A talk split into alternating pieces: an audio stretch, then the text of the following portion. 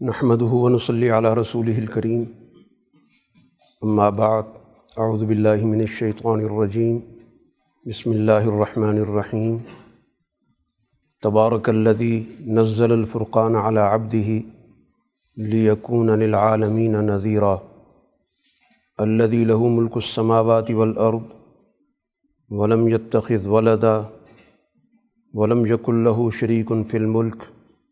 وخلق كل شيء فقدره تقديرا. صدق اللہ العظیم. آج سورہ فرقان اور سورہ شعراء کے منتخب مضامین پر بات ہوگی. سورہ فرقان مکی صورت ہے. رسول اللہ صلی اللہ علیہ وسلم مکہ مکرمہ میں جو اللہ کا پیغام مکے والوں کو منتقل کر رہے ہیں، اس کا ایک ظاہری ڈھانچہ ہے اور ایک اس کی روح ہے۔ فرقان کا مطلب ہوتا ہے وہ چیز جو حق اور باطل میں فرق کرتی ہے۔ تو جو تعلیمات معاشرے میں، حق اور باطل میں فرق نہ کر سکیں اور اپنے ماننے والوں میں یہ صلاحیت پیدا نہ کر سکیں کہ اچھا کیا ہے یا برا کیا ہے، تو وہ تعلیمات بے روح ہوتی ہیں۔ تو قرآن حکیم کی صفات میں سے ایک صفت فرقان بھی ہے۔ اور فرقان کے ذریعے در حقیقت اس بات کو واضح کیا گیا کہ یہ اپنے ماننے والوں میں صلاحیت پیدا کرتی ہے کہ ہر دور میں سچ اور جھوٹ کے درمیان امتیاز کر سکیں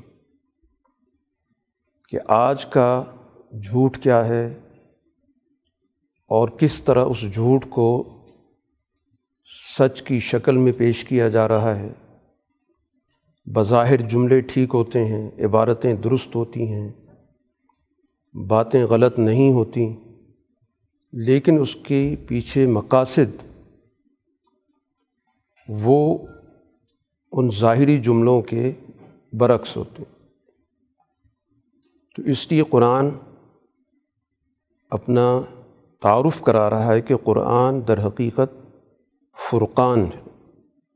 وہ دونوں چیزوں میں فرق پیدا کرنے آیا ہے کہ سچ کیا ہے، جھوٹ کیا ہے۔ کیونکہ نام نہاد مذہب تو اس وقت بھی موجود تھے۔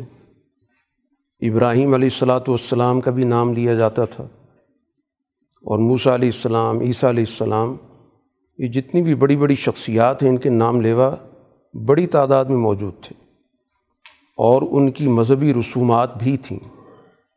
ان کی تعلیمات کے بارے میں لوگ آپس میں چرچا بھی کرتے تھے۔ لیکن یہ ساری تعلیمات بے روح تھیں۔ تو اس وجہ سے قرآن حکیم اس بنیادی چیز کی طرف توجہ دلا رہا ہے کہ تبارک الذی نزل الفرقان علی عبدی بابرکت ہے وہ ذات جس نے اس فرقان کو اپنے بندے پر نازل کیا۔ اور برکت کا مطلب یہ ہے کہ اب یہ قرآن حکیم جو مکہ مکرمہ میں رسول اللہ صلی اللہ علیہ وسلم پر نازل ہو رہا ہے، اس کا دائرہ دن بدن وسیع ہوگا۔ اس کا دائرہ محدود نہیں رہے گا۔ تو برکت اسی چیز کو کہا جاتا ہے کہ کسی چیز کے اندر وسعت پیدا ہونا۔ کسی چیز کا زیادہ مؤثر ہو جانا، کسی چیز کا زیادہ مفید ہو جانا۔ اور یہ اس لیے نازل کیا کہ لیکون للعالمین نذیرہ رسول اللہ صلی اللہ علیہ وسلم کا جو منصب ہے، وہ عالمین کا ہے، بین الاقوامی ہے۔ یہ بات مکہ مکرمہ میں کہی جا رہی ہے کہ رسول اللہ صلی اللہ علیہ وسلم محض مکے والوں کے لیے نہیں آئے۔ یا محض جزیرت العرب کے لیے نہیں آئے، بلکہ تمام اقوام کے لیے آئے ہیں اور تمام اقوام کے لیے آپ نذیر اور نذیر کا مطلب یہ ہوتا ہے کہ ہر قوم میں جو موجود خرابیاں ہیں، ان کا ذکر کر کے اور ان کے برے انجام سے وہ خبردار کرتا ہے کہ اس وقت جس طرز عمل کو، جس نظام کو تم نے اختیار کیا ہوا ہے، یہ تباہی کا راستہ ہے۔ اب یہ کتاب جس ذات کی طرف آئی ہے، یہاں پر قرآن نے چار صفات سے تعارف کرایا۔ تو اللہ کے تعارف کا بنیادی مقصد یہ بتانا ہے کہ اس کا بھیجا ہوا پیغام بھی انہی صفات کی نمائندگی کرتا ہے۔ اللہ لہو ملک السماوات والارض، اس ذات کی کل کائنات پر حکومت، آسمان و زمین پر اس کی بادشاہی ہے۔ تو گویا یہ قرآن بھی اس لیے آیا کہ یہ بھی اپنا ایک عالمی پیغام رکھتا ہے۔ اس نے دنیا کے اندر اپنا عالمی نظام قائم کرنا ہے۔ دوسری صفت اللہ کی یہ ہے کہ لم یتخذ والدہ اس نے کسی کو اپنا بیٹا یا اولاد نہیں بنائی۔ کیونکہ اولاد احتیاج کی علامت ہوتی ہے کہ وہ محتاج ہے، اور جس کی اولاد ہوتی ہے وہ ظاہر بات ہے کہ اپنی اولاد کے ہاتھوں ہمیشہ کمزوری دکھاتا ہے۔ وہ اپنے آزاد فیصلے نہیں کر سکتا۔ تو اللہ تعالیٰ کو کسی کی احتیاج ہی نہیں ہے کہ وہ کسی کو بیٹا بنائے اور پھر اس بیٹے کے ذریعے حکومت کرے یا اس کے مفادات کو پورا کرنے کے لیے لوگوں پر اپنی حکومت جتائے۔ اس کو کسی قسم کی کوئی احتیاج نہیں۔ اور اس نے دنیا کے اندر کسی کو بھی اس درجے پر فائز ہی نہیں کیے تو اس طرح کی جتنی بھی تصورات مذاہب کے اندر پائے جاتے ہیں، ان تمام کا یہاں پر واضح طور پر رد ہو گیا۔ چاہے کوئی بیٹیاں مانیں، کوئی بیٹا مانے، جو بھی جس شکل کے اندر مذاہب کے اندر یہ تصور پایا جاتا ہے، کیونکہ اس طرح مختلف چیزوں کو تقدس دے دیا جاتا ہے۔ اور پھر تقدس کے بعد انہی چیزوں کو اختیارات میں شریک کر دیا جاتا ہے۔ تو شرک کا راستہ یہیں سے کھلتا ہے۔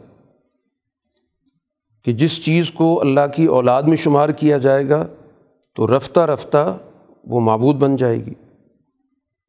تو اس لیے قرآن نے کہہ دیا کہ اللہ نے اس طرح کا کوئی تصور رکھا ہی نہیں ہے۔ کسی بھی مذہب میں، کسی بھی دور میں، کسی بھی کتاب میں اس نے یہ بات کی ہی نہیں ہے۔ اور اسی طرح تیسری صفت یہ ہے کہ اس نے اپنے اختیارات میں بھی کسی کو شریک نہیں کیا۔ کہ کسی کے ساتھ اس نے پارٹنرشپ کر لی ہو ایسا نہیں ہے۔ اختیارات مکمل طور پر اسی کے پاس ہیں۔ کسی کی شراکت نہیں ہے۔ اور چوتھی بات یہ ہے کہ اس نے دنیا کی ہر چیز پیدا کی جو بھی مخلوق ہے۔ تو اللہ کے علاوہ ہر چیز مخلوق ہے۔ تو جو بھی تمہیں چیز نظر آتی ہے، جو بھی چیز تم دریافت کرتے ہو، تمہارے علم میں کوئی بھی نئی چیز آ جاتی ہے، تو ہر چیز مخلوق ہے۔ اور پھر ہر چیز کو باقاعدہ اللہ نے ہی اس کا اندازہ بھی مقرر کیا۔ اس کے اندر جو بھی مطلوبہ تقاضے، مطلوبہ صلاحیتیں ہیں، اس کے نوعی تقاضے وہ اللہ نے مقرر کیے۔ ہیں کہ اس نے بطور جمادات کے کام کرنا ہے، بطور نباتات کے کام کرنا ہے، بطور حیوان کے کام کرنا ہے، بطور انسان کے کام کرنا ہے۔ ہر چیز کا گویا اس نے خود ہی دائرۂ کار مقرر کیا اور اس کے اندر جو بھی اس کی نوعیت کے اعتبار سے جو تقاضے بنتے تھے وہ اسی نے مقرر کیے۔ تو ایک مکمل اور ایک جامع تصور گویا یہاں پر اللہ نے اپنی ذات کا کرایا کہ اس ذات نے یہ کتاب بھیجی۔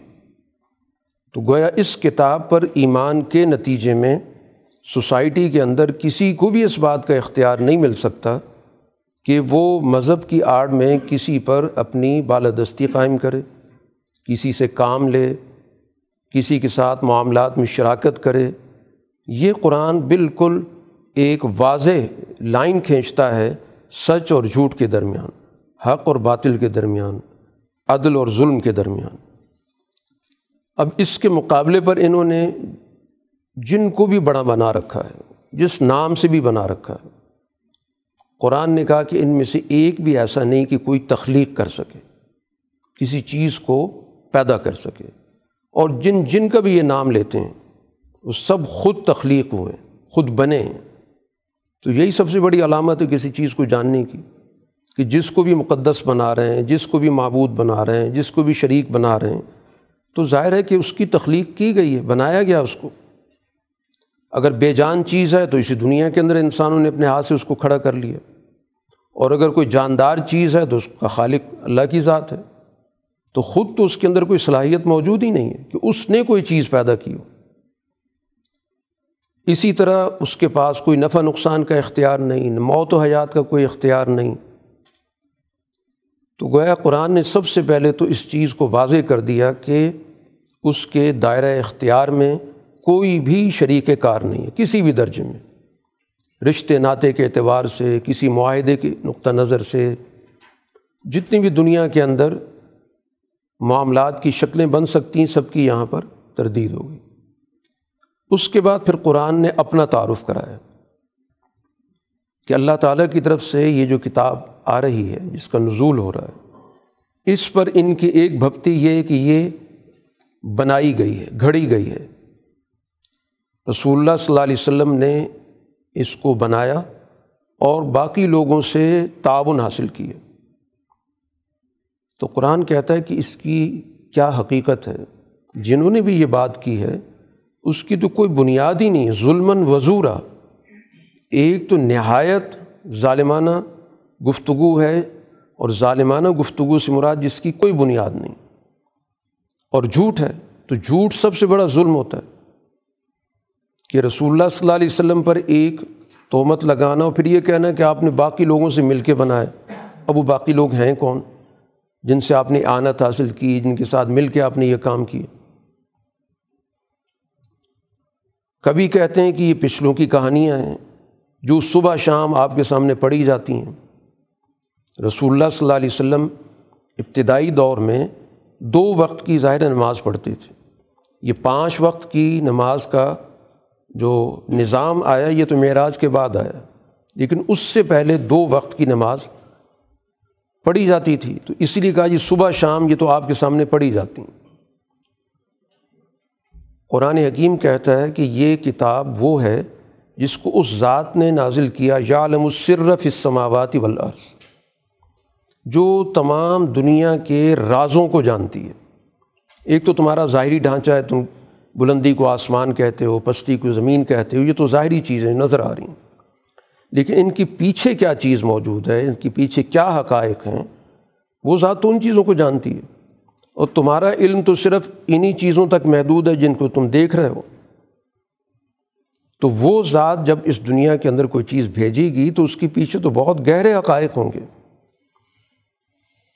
کبھی رسول اللہ صلی اللہ علیہ وسلم کی ذات پر اعتراض شروع ہو جاتا ہے۔ اور وہ اعتراض یہ کہ یہ کیسے رسول ہیں؟ یا الطعام، یہ تو کھانا کھاتے ہیں۔ یم شیف الاسواق، یہ کاروبار کے لیے بازاروں میں چلتے پھرتے ہیں۔ وجہ یہ ہے کہ ان کی ذہنوں میں جو سوچ ہے وہ طبقاتی نوعیت کی ہے۔ طبقاتی سوچ کیا ہوتی ہے کہ جو بڑا آدمی ہوتا ہے، وہ کوئی کام کاج نہیں کرتا۔ وہ ایک قسم کا توفیلی ہوتا ہے۔ کماتے کوئی ہیں، وہ کھاتا ہے بیٹھ کے۔ یہ اپروچ ہوتی ہے فاسد سوچ کے اندر۔ اور یہاں رسول اللہ صلی اللہ علیہ وسلم ظاہر جدوجہد کرتے ہیں، آپ نے تجارت کی ہے۔ آپ ظاہر کاروباری مصروفیات رکھتے تھے اور ایک عام انسان کی طرح اپنی ضروریات پوری بھی کرتے تھے۔ تو یہ اصل میں ان کی سوچوں کے اندر وہ تکبر موجود ہے۔ یہ اشرافیہ ہیں، یہ اپنی سوچ عام انسانوں سے مختلف رکھتے ہیں۔ چنانچہ تجویز کیا دے رہے ہیں۔ کہ ایسا کیوں نہیں ہوا کہ ان کے ساتھ ایک فرشتہ کھڑا ہوتا؟ جیسے دنیا کے اندر ایک بڑا آدمی ہوتا ہے تو اس کے ساتھ ایک پروٹوکول کے طور پر ایک آدمی ساتھ ہوتا ہے، تو فرشتہ ان کو پروٹوکول دے رہا ہوتا۔ یا ان کے پاس خزانے ہوتے۔ اور پھر اس خزانے کے ساتھ یہ کام کرتے۔ تو لوگوں کو پتہ چلتا کہ بڑا مالدار آدمی ہے، لینڈ لارڈ ہے، بڑے باغات ہیں اس کے، تو اس کی بات سننی چاہیے۔ یا اس کا بہت بڑا باغ ہوتا تو وہ باغ سے خود بیٹھ کے کھا رہا ہوتا، اس کو یہ کمانے کی ضرورت ہی نہیں۔ تو یہ توفیلی کردار ہوتا ہے۔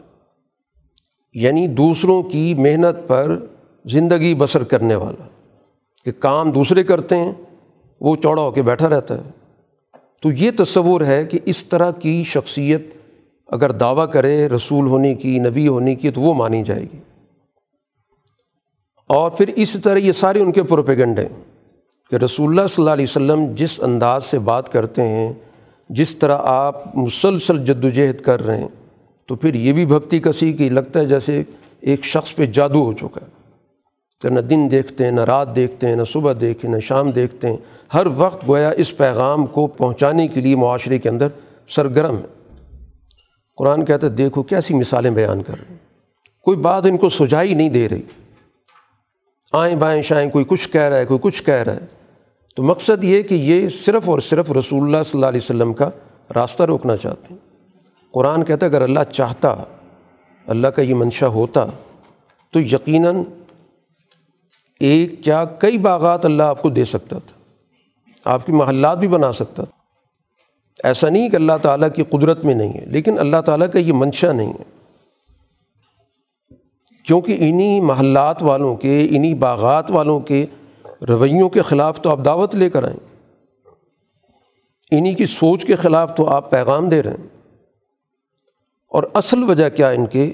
جہاں سے یہ اکھڑے ہوئے ہیں کہ رسول اللہ صلی اللہ علیہ وسلم ان کو، ان کی بدعمالیوں کے حوالے سے مستقبل کا نقشہ دکھا رہے ہیں۔ یہ جو کچھ کر رہے ہیں اس کا انجام بہت برا ہوگا۔ اللہ کی طرف سے ایک نظام مقرر شدہ ہے، وہ اعمال کی جواب دہی کا ہے مقافات عمل کا ہے۔ ایک گھڑی، ایک وقت مقرر کیا گیا ہے کہ جس میں ایک ایک آدمی سے ہر ہر چیز کا حساب و کتاب ہوگا۔ تو اصل میں تو یہ اس سوچ کے مخالف ہیں۔ کذب و بسا یہ اصل میں اس ساتھ اس گھڑی کے مخالف ہے اس کو جھٹلا رہے ہیں۔ اور ہم نے ہر اس شخص کے لیے جو اس گھڑی کا منکر ہے، اس انصاف کے دن کا، اس انصاف کے عمل کا جو بھی منکر ہے، جو بھی انکار کرتا ہے، ان کے لیے پھر ہم نے دیکھتی ہوئی جہنم تیار کی ہوئی ہے۔ اور قرآن نے اس کا پورا نقشہ کھینچا کہ جو دور سے بھی دیکھیں گے، کئی میلوں دور ہوگی، لیکن وہیں پر ان کو اس جہنم کی آواز آئے گی تغیزن و ظفیرہ۔ جیسے ایک بہت ہی کوئی غصے میں کوئی چیز دہک رہی ہو اور ایک چیخ کی آواز ہوگی اس کے اندر۔ اور پھر ان سب کو باندھ کر ایک تنگ جگہ پہ ڈال دیا جائے گا اور پھر یہ کہیں گے کہ آئے، موت آ جائے، ہمیں مر جائیں۔ قرآن کہتا ہے، ایک نہیں، بہت ساری موتیں بلاؤ۔ ایک موت سے تو کام نہیں چلے گا۔ یہاں تو تمہیں ایک ایک چیز پہ تمہیں حساب دینا پڑے گا۔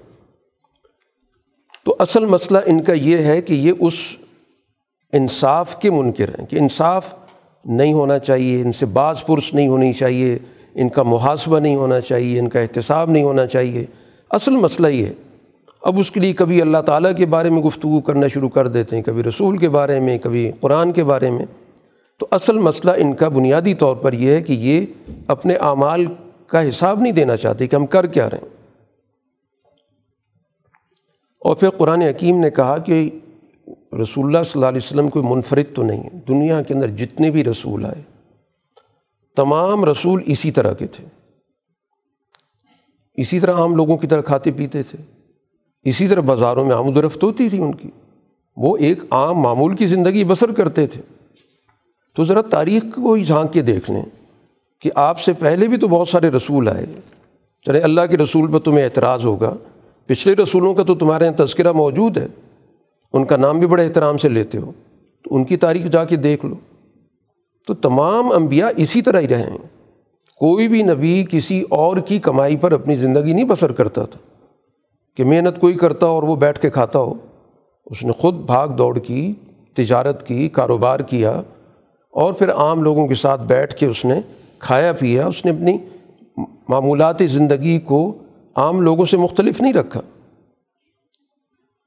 پھر ایک اور چیز قرآن نے ذکر کی کہ یہی لوگ جو اس سارے نظام احتساب کے، محاسبے کے مقافات کے منکر ہیں، کہتے ہیں کہ یہ اگر وہی آنی تھی یا فرشتوں نے آنا تھا تو ہمارے پاس کیوں نہیں آئی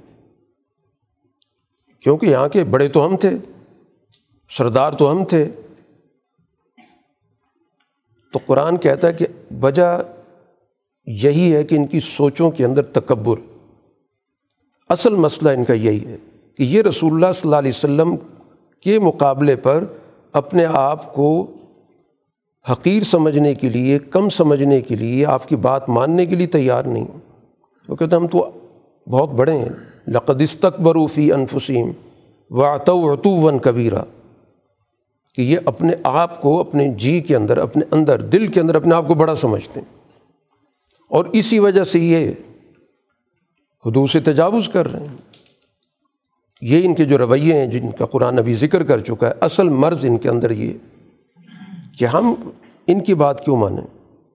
ہمارے پاس ان سے زیادہ وسائل، ہمارے پاس بڑے بڑے قبیلے، ہم ان کے سردار، ہماری بات سنی جاتی ہے۔ اور ہم نے بہت سارے غلام رکھے ہوئے ہیں۔ تو اصل مرض ان کا یہ تکبر ہے۔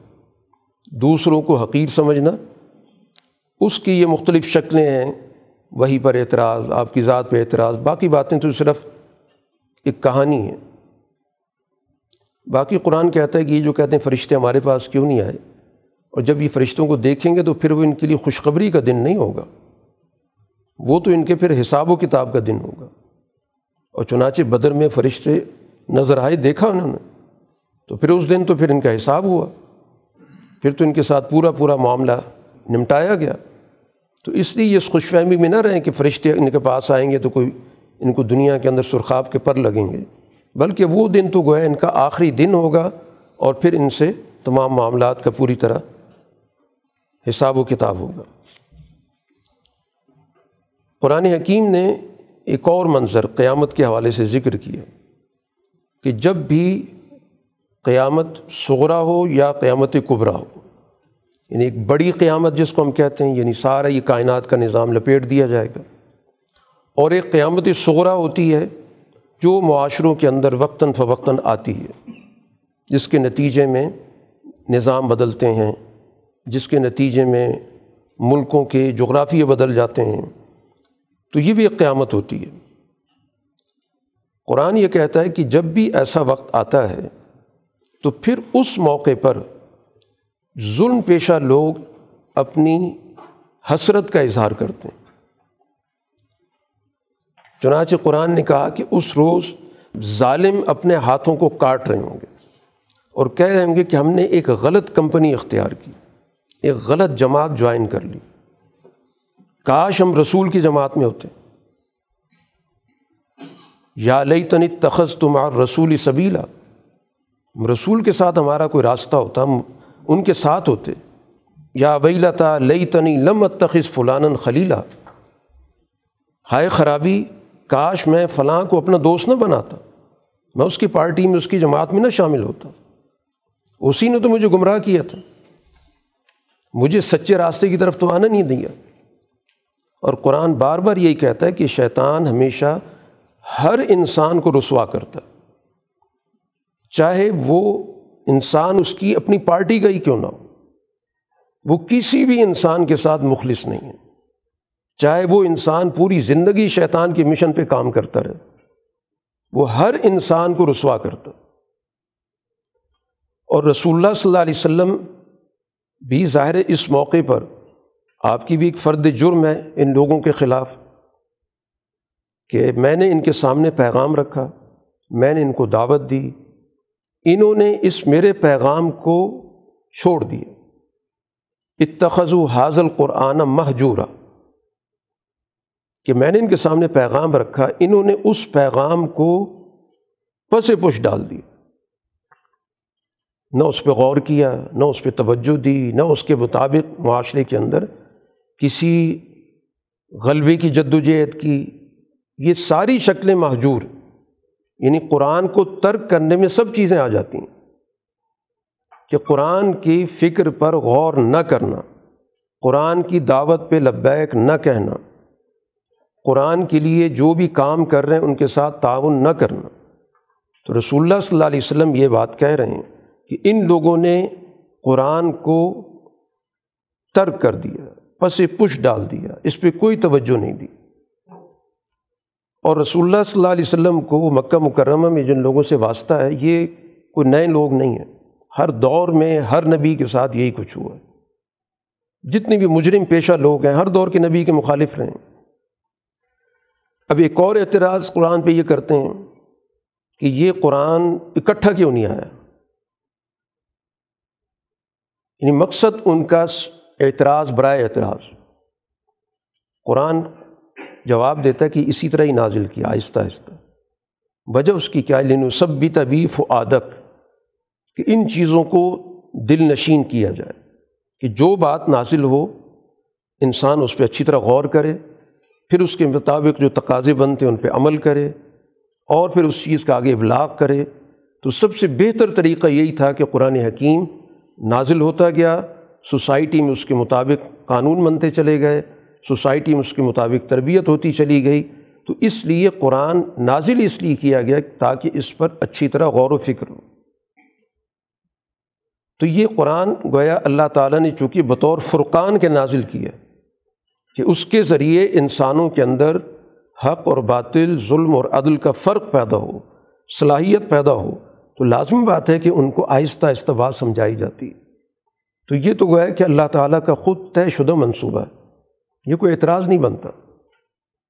اور جو بھی ہم کتاب لے کے آ رہے ہیں، تو ہم پھر اس کی، اس سوسائٹی کے اندر وضاحت بھی دے رہے ہیں، اس کی تفصیلات بھی بیان کر رہے ہیں۔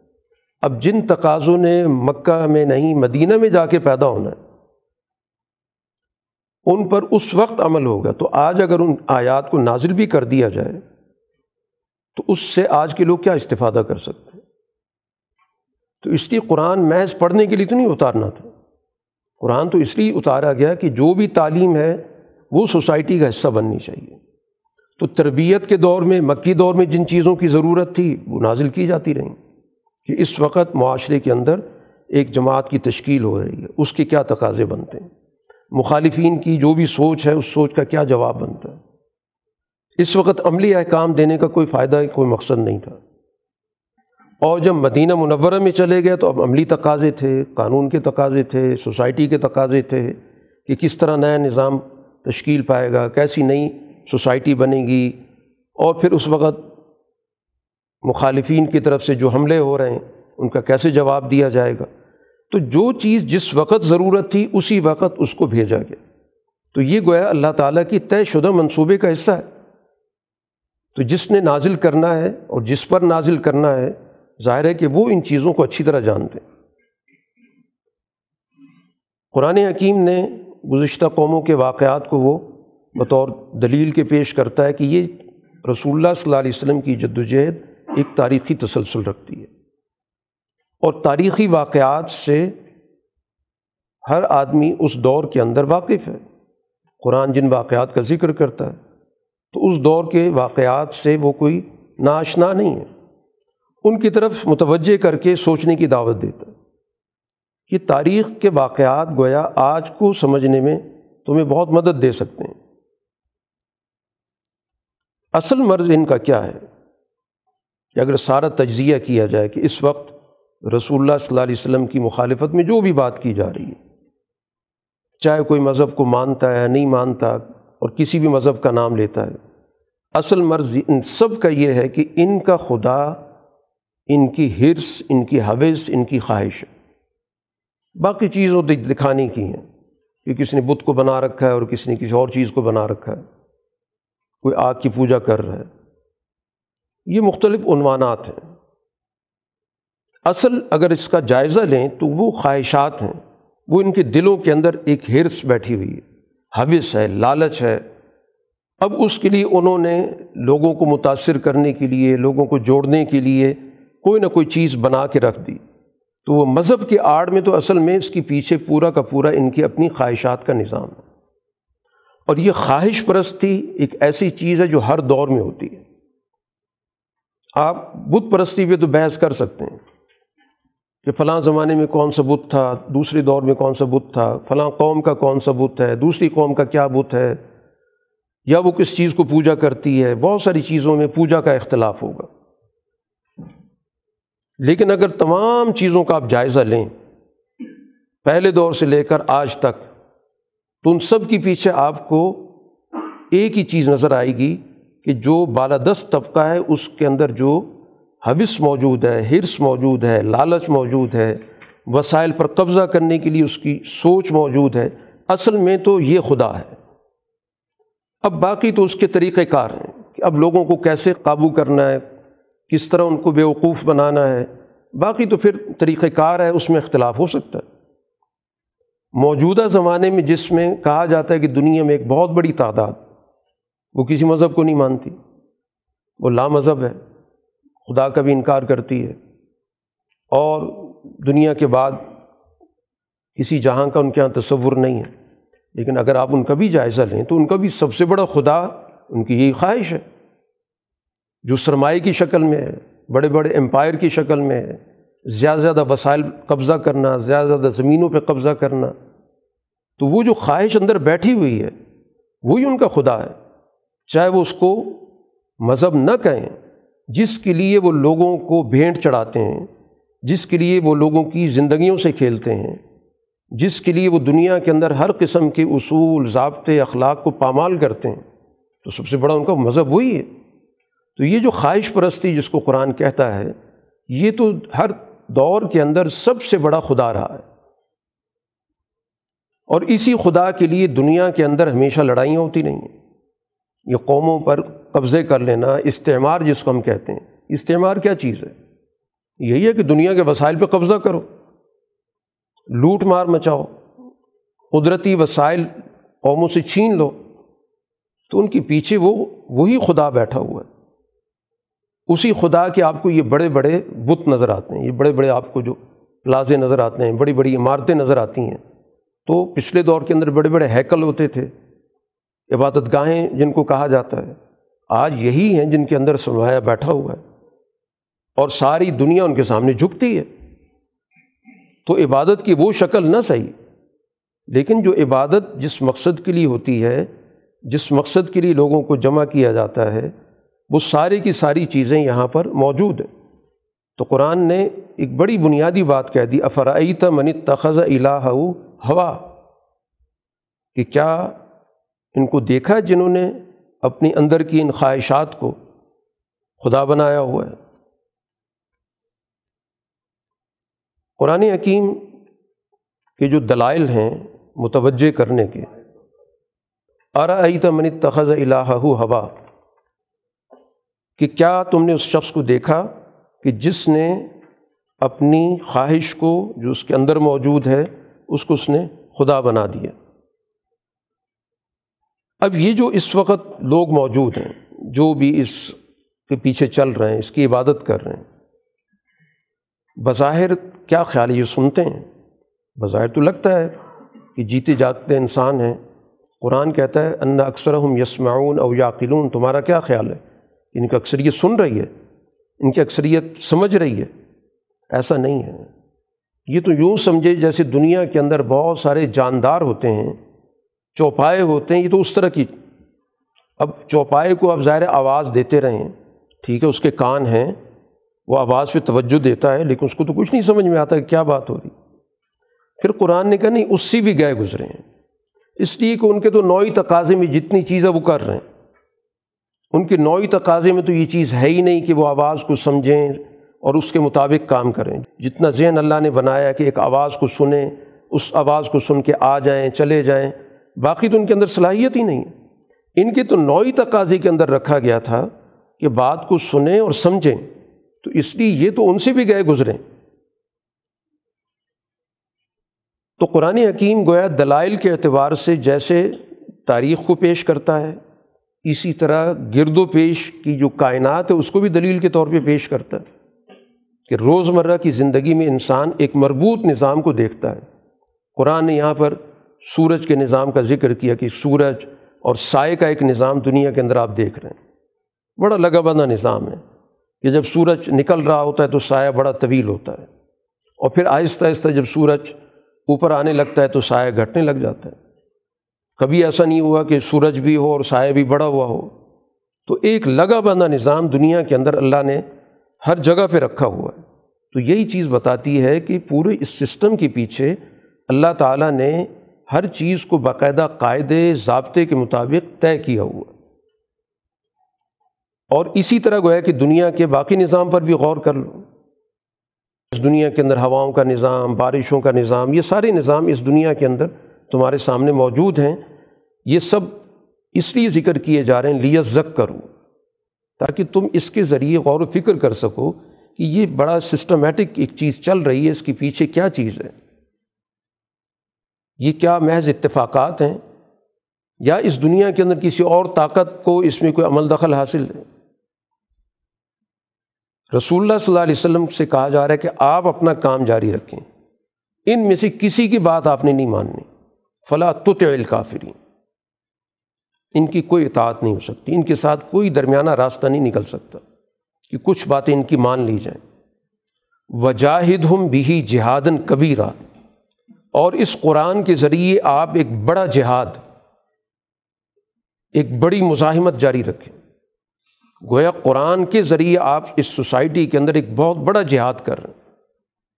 یہ مکہ مکرمہ کے اندر بات ہو رہی ہے۔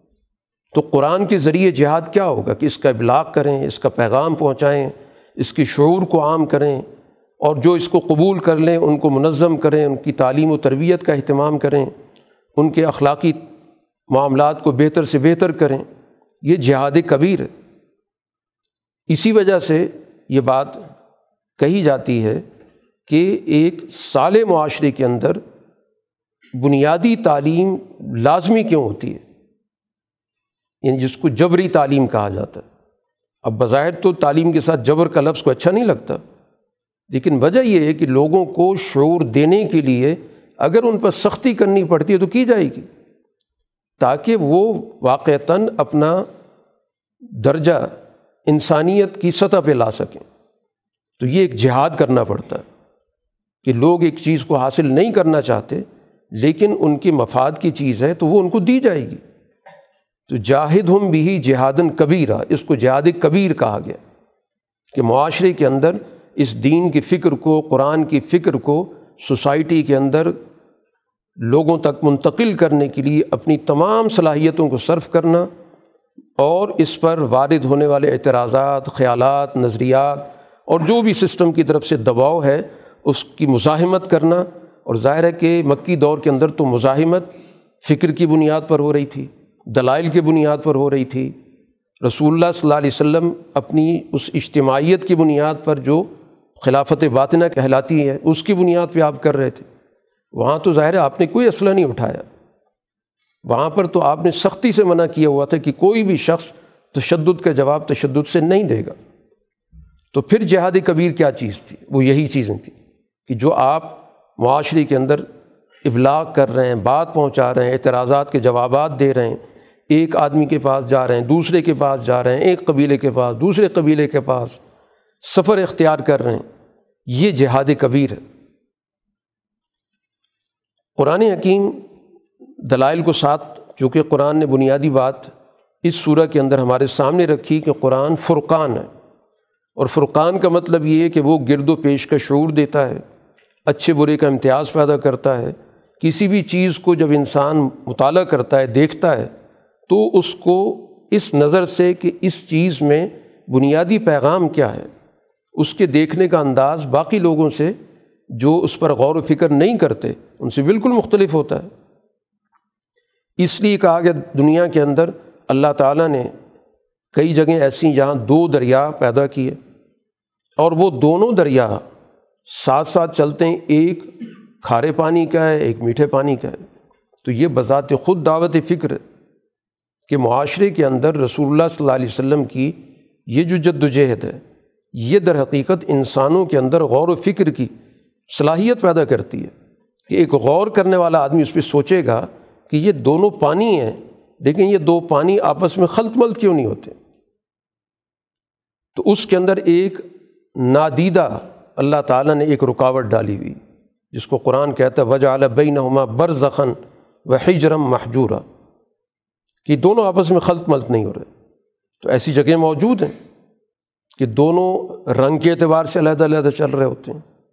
قرآن یہاں پر کہہ رہا ہے، دونوں اپنے ذائقے کے اعتبار سے علیحدہ علیحدہ ہیں۔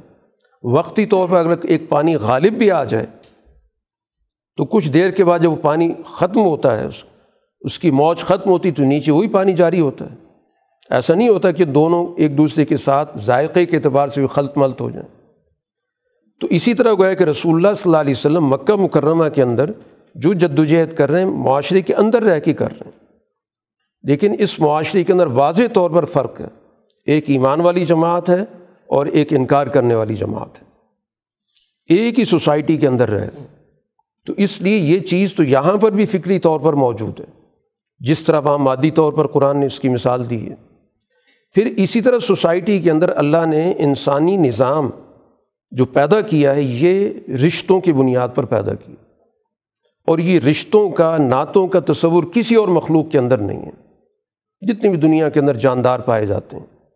یہ رشتے ناطے یہ بھی گویا کہ اس انسانیت کی ایک بہت بڑی پہچان ہے۔ دونوں طرح کے رشتے۔ فجالہ نصباً و صحرا ایک ہمارے وہ رشتے ہیں جن کو ہم خونی رشتے کہتے ہیں۔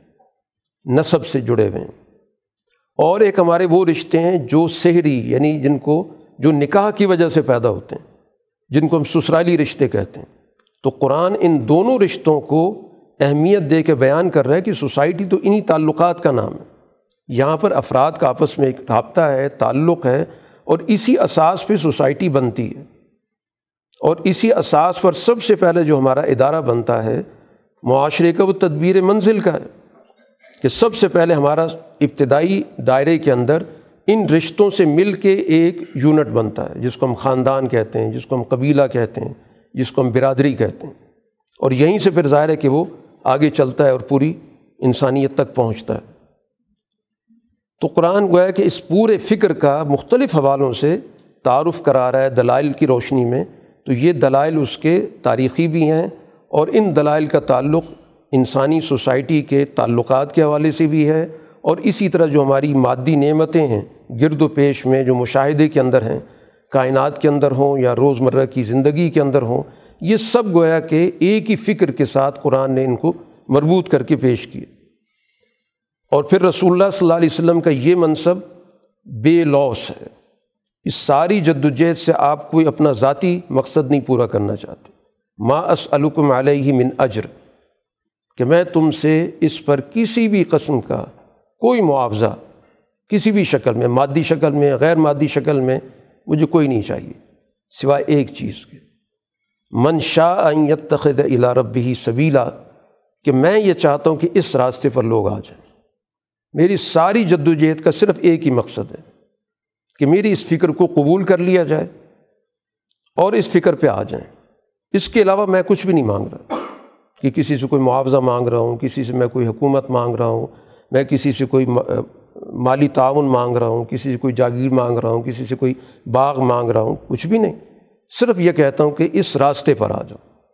میری ساری جد و جہد کا صرف ایک مقصد ہے۔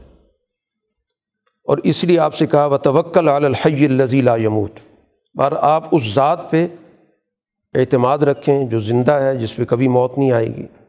اور اسی کی حمد و ثناء کے ساتھ تصویر بیان کریں۔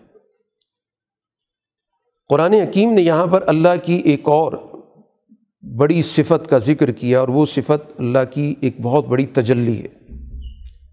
اس کو رحمان کی تجلی کہا گیا۔ اور اس رحمان کی تجلی کا ہی سب سے بڑا مظاہرہ یہ قرآن ہے۔ الرحمن علم القرآن۔ تو جب ان سے کہا جاتا ہے کہ اس تجلی کے سامنے سجدہ ریز ہو جاؤ اس جدول الرحمان تو یہ کہتے ہیں رحمان کیا چیز ہے؟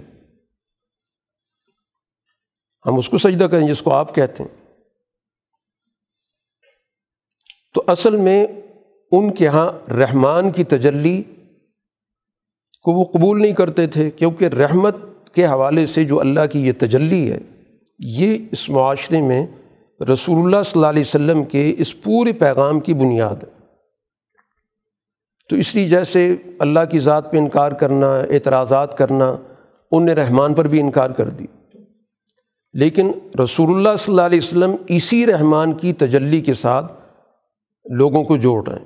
جن کو قرآن نے یہ کہا، عباد الرحمن، کہ رسول اللہ صلی اللہ علیہ وسلم اس رحمان ذات کے ساتھ یعنی یہ وہ ذات ہے کہ جو اس پوری انسانیت کو ترقی دینا چاہتی۔ رحمان کی جو صفت ہے کہ اللہ کی وہ صفت رحمت جو انسانیت کو کمال تک پہنچاتی ہے۔ اس کو رحمان کی صفت کہتے ہیں۔ اور صفت کمال تک پہنچانے کے لیے یقیناً جد وجہد ہوتی ہے۔ اس میں مشکلات بھی آتی ہیں۔ اللہ کی ایک صفت رحیم ہے۔ اس صفت رحیم کا مقصود یہ ہے کہ انسانوں کے ساتھ جو بھی ان کی مشکلات ہیں ان کو دور کیا جائے۔ لیکن اللہ کی صفت رحمان کے اندر جو بڑی نمایاں چیز ہے، وہ کمال کی اور ترقی کی ہے۔ تو دین گویا اپنے ماننے والوں کو ترقی کی طرف لے جانے کے لیے آیا اس لیے یہاں پر قرآن نے اس جماعت کا بھی تعارف کرایا جو رسول اللہ صلی اللہ علیہ وسلم مکہ مکرمہ میں پیدا کر رہے ہیں، جس کی آپ تربیت کر رہے ہیں۔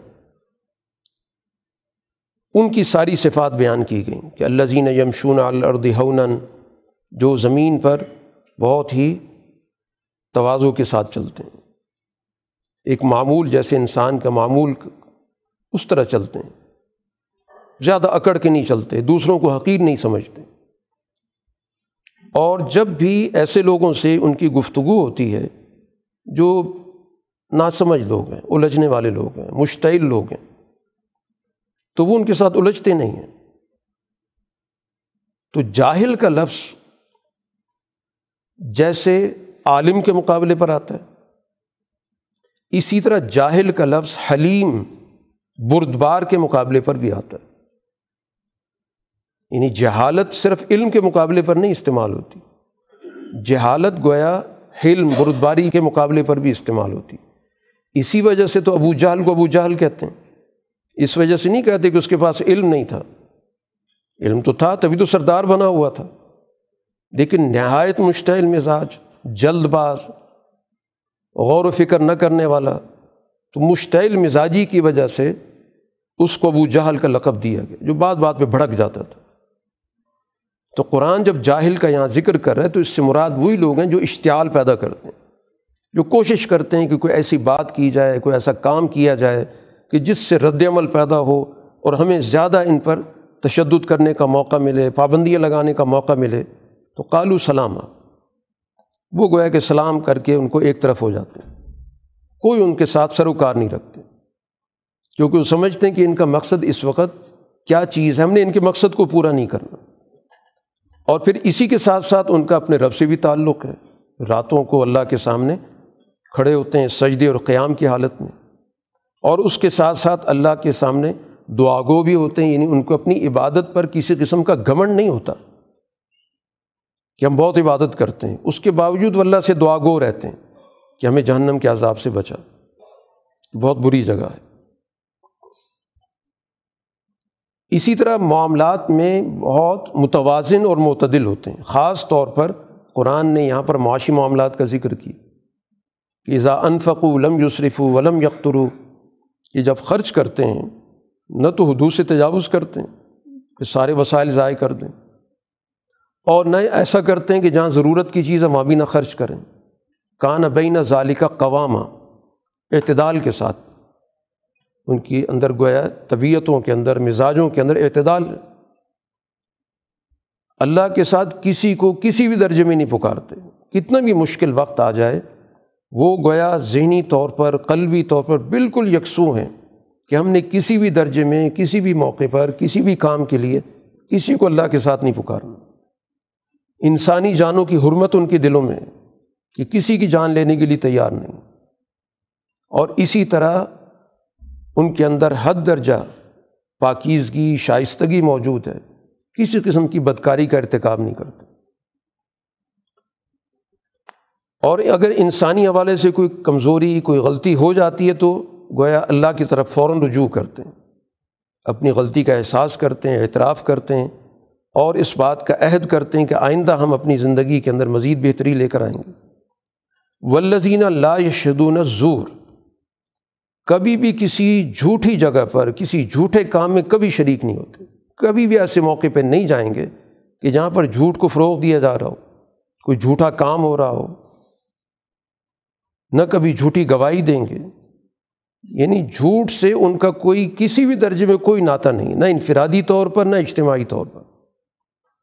اور جتنی بھی فضول باتیں ہیں، اگر کہیں سے ان کا گزر ہو، تو اس سے الجھتے نہیں ہیں۔ بڑے باوقار طریقے سے وہاں سے گزر جاتے ہیں۔ اور پھر قرآن ایک بڑی اہم صفت ذکر کی کہ جب بھی ان کو اللہ تعالیٰ کی آیات کے ذریعے یاد دہانی کرائی جاتی ہے، تو ان آیات پر، ان احکام پر اندھے اور نابینا ہو کر نہیں گر پڑتے۔ ان کا ایمان بہت شعوری ہوتا ہے، بصیرت والا ہوتا ہے۔ سنا سنایا نہیں ہوتا۔ کہ بس اللہ پہ ہم ایمان لے آئے ہیں تو اب ہمیں غور و فکر کی ضرورت ہی نہیں۔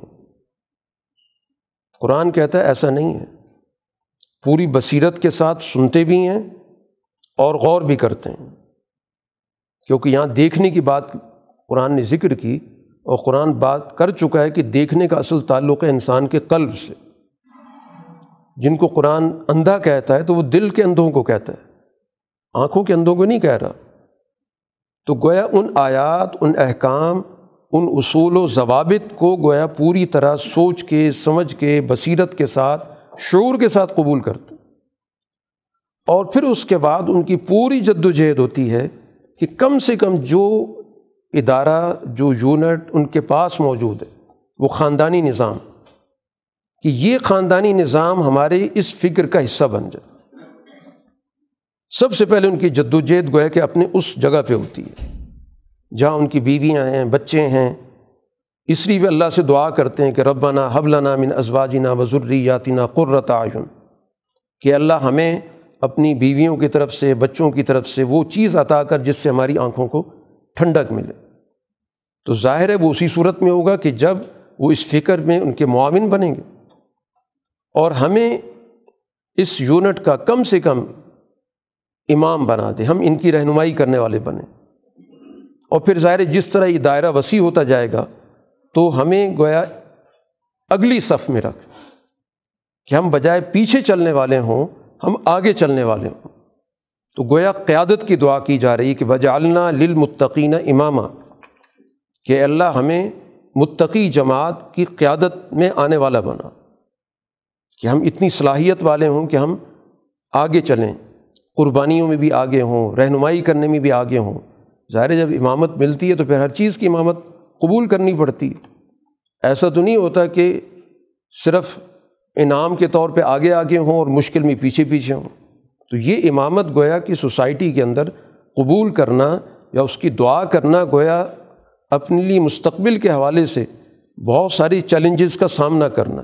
کہ ہم یہ صلاحیت دے کہ جو بھی چیلنج ہو، ہم گویا کہ فرنٹ لائن پر آ کر اس کا سامنا کر سکیں۔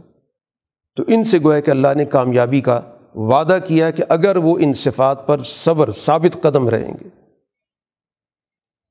باقی قرآن نے اس سورہ کو جس چیز پہ مکمل کیا ہے، اس میں کہہ دیا گیا کہ فقط کذب تم فصوف یقون الزامہ کہ تم اس سچائی کی فکر کو، ایسی فکر جو انسانوں کی سوچ کو بلند کرتی ہے، اچھے اور برے کا امتیاز پیدا کرتی ہے، حق اور باطل کا فرق واضح کرتی، تم اس کو جھٹلا رہے ہو۔ تو فصوف یقون الزامہ تو پھر مٹ بھیڑ ہوگی، پھر مقابلہ بھی ہوگا۔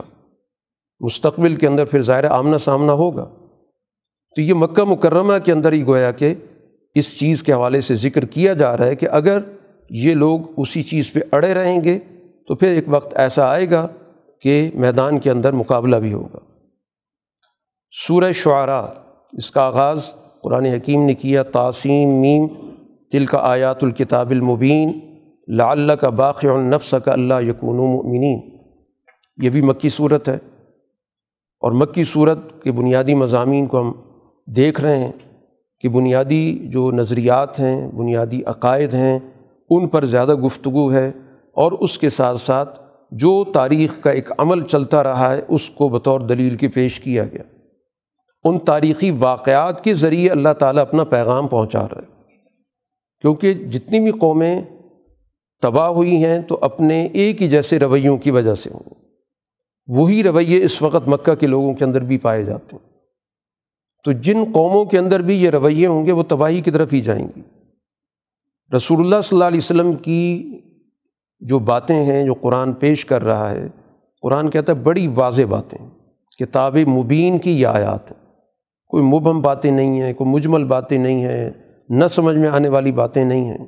بالکل واضح باتیں اور رسول اللہ صلی اللہ علیہ وسلم اس کے لیے جو جد و جہد کر رہے ہیں، وہ اتنے انہماق کے ساتھ کر رہے ہیں، اتنی توجہ کے ساتھ کر رہے ہیں، اتنے اخلاص کے ساتھ کر رہے ہیں، اتنی اس میں آپ اپنے اوپر بوجھ لے رہے ہیں کہ یہاں پر کہنا پڑا اللہ تعالیٰ کی طرف سے اس آیت میں کہ اندیشہ ہے کہ آپ اپنی جان کو گنوا بیٹھیں گے۔ اس وجہ سے کہ یہ ایمان نہیں لا رہے۔ یعنی آپ کے دل کے اندر اتنی فکر مندی موجود ہے کہ ان کے رد عمل کے نتیجے میں، بات قبول نہ کرنے کی نتیجے میں آپ اس کو گویا اپنے دل میں اس کا ایک غم محسوس کرتے ہیں۔ اور اس غم کی گھٹن کی وجہ سے، اندیشہ ہے کہ کہیں اس کی وجہ سے آپ کی جان نہ چلی جائے۔ تو گویا رسول اللہ صلی اللہ علیہ وسلم سے یہ کہا جا رہا ہے کہ آپ اتنا اپنے اوپر بوجھ نہ لیں۔ اگر ہم چاہتے تو کوئی ایسی نشانی آسمان سے اتار دیتے کہ جو زبردستی ان کو اس چیز کو قبول کرنے پہ مجبور کر دیتی۔ اگر ہمارا یہ منشا ہوتا کہ ہم نے کوئی جبرن بات منوانی ہے تو ایسا ہو سکتا تھا کہ ہم کوئی ایسی چیز نازل کر دیتے فضلت آنا کو ہم ان کی گردن اس کے سامنے جھک جاتی۔ لیکن ہمارا یہ منشا نہیں ہے۔ کیونکہ ہم نے اس انسان کو ایک علیحدہ نو کی شکل میں پیدا کیا کہ یہ جو بھی فیصلہ کرے اپنے ارادے سے کرے، اپنے اختیار سے کرے۔ اس سے خواہی نخواہی منمانا مقصود نہیں ہے۔ ورنہ پھر انسانی نو کو پیدا کرنے کا کوئی مقصد نہیں بنتا۔ وہ تو ساری دنیا کی ساری مخلوق جو ہے وہ اس اطاعت میں چل رہی ہے۔ اس کی کوئی منشا ہے یا نہیں، اللہ کی بات کو مانتی ہے، جس مقصد کے لیے جس مخلوق کو بھی پیدا کیا گیا، وہ اپنے منشا کو پورا کر رہی ہے۔ تو اس طرح کی مخلوق تو اللہ نے نہیں پیدا کرنی تھی۔ تو اس وجہ سے اگر اللہ چاہتا ہے زبردستی منوانا، تو کوئی ایسی چیز نازل کر کے اور ان کو مجبور کر دیتا کہ اس کو مانے۔ لیکن یہ اللہ کا منشا نہیں۔ اب ان کی حالت یہ ہے کہ اللہ کی طرف سے جب بھی کوئی نیا حکم آتا ہے، تو ان نے طے کر لیا کہ ہم نے نہیں ماننا۔ ایسا نہیں ہے کہ چلیں ایک بات نہیں سمجھ میں آئی تو دوسری بات کو مان لیں، تیسری بات کو مان لیں، تو کوئی بات بنتی بھی ہے کہ چلیں دو باتیں ان کی سمجھ میں آ گئی تھیں، مان لی۔ ان نے تو طے کر رہی ہے کہ جو بھی اللہ کی طرف سے نئی بات آئے گی، جو بھی پیغام آئے گا، اس سے منہ موڑنا ہے۔ تو پھر ان کو بتا دیں کہ دنیا کے اندر تاریخ کیا رہی ہے۔ جن لوگوں کا بھی یہ طرز عمل ہے، ان کا سوسائٹی کے اندر کیا انجام ہوا۔ تاریخ کا مطالعہ کر لیں۔ چنانچہ قرآن حکیم نے سب سے پہلے قوم فرعون کا ذکر کیا کہ موسیٰ علیہ السلاۃ والسلام کو اللہ نے کہا کہ قوم ظالمین کے پاس جائیں، ان ظالموں کے پاس جائیں اور ان کو جا کے کہیں اللہ یتقون، کہ کیا تم اپنے آپ کو اپنے مظالم کے نتائج سے بچانا نہیں چاہتے؟ تم ظلم چھوڑ کر عدل کی طرف نہیں آنا چاہتے؟ یہ پیغام لے کر جاؤ۔ موسیٰ علیہ السلام نے کہا، اللہ مجھے تو اندیشہ ہے کہ جھٹلا دیں گے مجھے۔ اور پھر مجھے بات کرتے وقت گھٹن محسوس ہوتی ہے، زبان پوری طرح میری بات نہیں کر پاتی۔ تو آپ میرے ساتھ ہارون کو بھی بھیج دیں۔ اور پھر ایک اور بات ایسی ہے کہ غیر ارادی طور پر ایک شخص میرے ہاتھ سے قتل ہو چکا۔ تو ان کی طرف سے فرد جرمی میرے خلاف موجود ہے۔ یعنی ظاہری حالات تو سازگار نہیں ہیں۔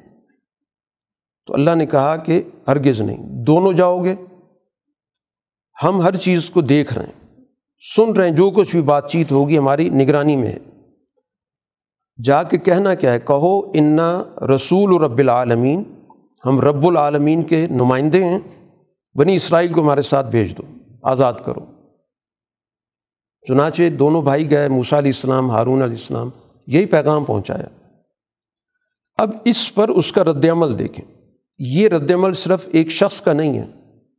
یہ ہر دور کے اندر ہوتا ہے کہ کسی بھی قوم کو جب غلام بنا لیا جاتا ہے، تو اس غلام قوم کی کسی ایک فرد پر اپنے کچھ احسانات جتا کر اس کو اپنے ساتھ ملایا جاتا ہے۔ جس کو ہم کہتے ہیں کہ قوم میں سے غدار تلاش کیے جاتے ہیں۔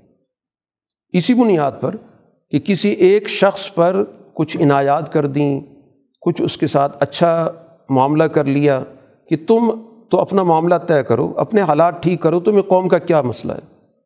تم قوم کا مسئلہ لے کر آ گئے یہ آج بھی ہوتا ہے کہ جب بھی آپ کہیں جی پاکستان کا مسئلہ، قوم کا مسئلہ، تو یہی کہا جائے گا، آپ اپنے معاملات کسی طرح ٹھیک کر سکتے ہیں، وہ ٹھیک کریں۔ قوم جائے جہاں بھی جاتی ہے۔ تو یہاں پر بھی اس نے یہ کہا کہ فرعون نے موسیٰ علیہ السلام سے کہ دیکھیں آپ کا تو کوئی مسئلہ نہیں ہے۔ کیا ہم نے آپ کو بچپن سے پالا نہیں؟ آپ تو بالکل شیر خوار آئے تھے۔ اور ہمارے پاس رہے، ہمارے محل میں رہے، ہم نے آپ کو پالا، پوسا، بڑا کیا۔ اور ایک عمر ہمارے پاس رہے، اس شاہی محل کے اندر، اس شاہی پروٹوکول کے ساتھ، ایک عمر یہاں پر گزاری۔ یہ تو اس نے اپنا احسان جتایا۔ اور پھر اس کے بعد اس نے دباؤ ڈالنے کے لیے کہا کہ پھر آپ سے ایک کام بھی سرزد ہو گیا تھا۔ ایک کام بھی آپ کر گئے تھے۔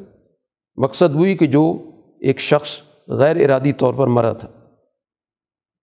یعنی لالچ بھی دیا کہ ہم نے بڑے احسانات کیے، آپ کو بڑا کیا، پالا پوسا اور آپ کو پورا احترام دیا اور اس کے ساتھ ساتھ دباؤ ڈالنے والی بات بھی کی۔ موسا علیہ السلاۃ والسلام نے اس موقع پر کہا کہ دیکھو، وہ جو کام ہوا تھا میرے ہاتھ سے ذرا میرے اس میں کوئی ارادہ تو نہیں تھا تو غیر ارادی طور پر ہوا کہ دو آدمی الجھے ہوئے تھے۔ تو میں نے سختی کرتے ہوئے چھڑانے کی کوشش کی، نتیجے میں جاں باق ہو گیا، مر گیا۔ تو میرا کوئی ارادہ تو نہیں تھا اس کو مارنے کا۔ اور پھر میں اس کے بعد یہاں سے میں چلا بھی گیا۔ جب مجھے اندیشہ ہوا کہ اس کے نتیجے میں تم لوگ میرے ساتھ زیادتی کرو گے۔ اب میں تمہارے پاس اللہ کے نمائندے کے طور پر آیا اور پھر اس کے بعد ایک بڑا تاریخی جملہ ہے موسیٰ علیہ السلام کا کہ تم میری ذات پر یہ احسان جتا کر پوری بنی اسرائیل کو غلام رکھنا چاہتے ہو۔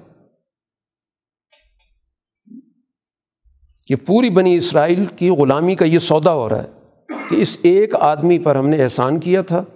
تو اس لیے اب یہ ہمارے ساتھ سودا کر لے کہ پوری قوم غلام رہے۔ اب ظاہر یہاں سے وہ لاجواب ہوا کہ موسا علیہ السلاۃ والسلام تو اپنی بات سے پیچھے ہٹنے والے نہیں ہیں۔ جس مشن کے ساتھ آئے اس مشن کے ساتھ ان کی مکمل طور پر کمٹمنٹ تو موسا علیہ السلام کے پیغام کو زیر بحث لا رہا ہے کہ انہوں نے کہا تھا، میں رب العالمین کا نمائندہ ہوں۔ کہنے لگے، رب العالمین کیا چیز ہے؟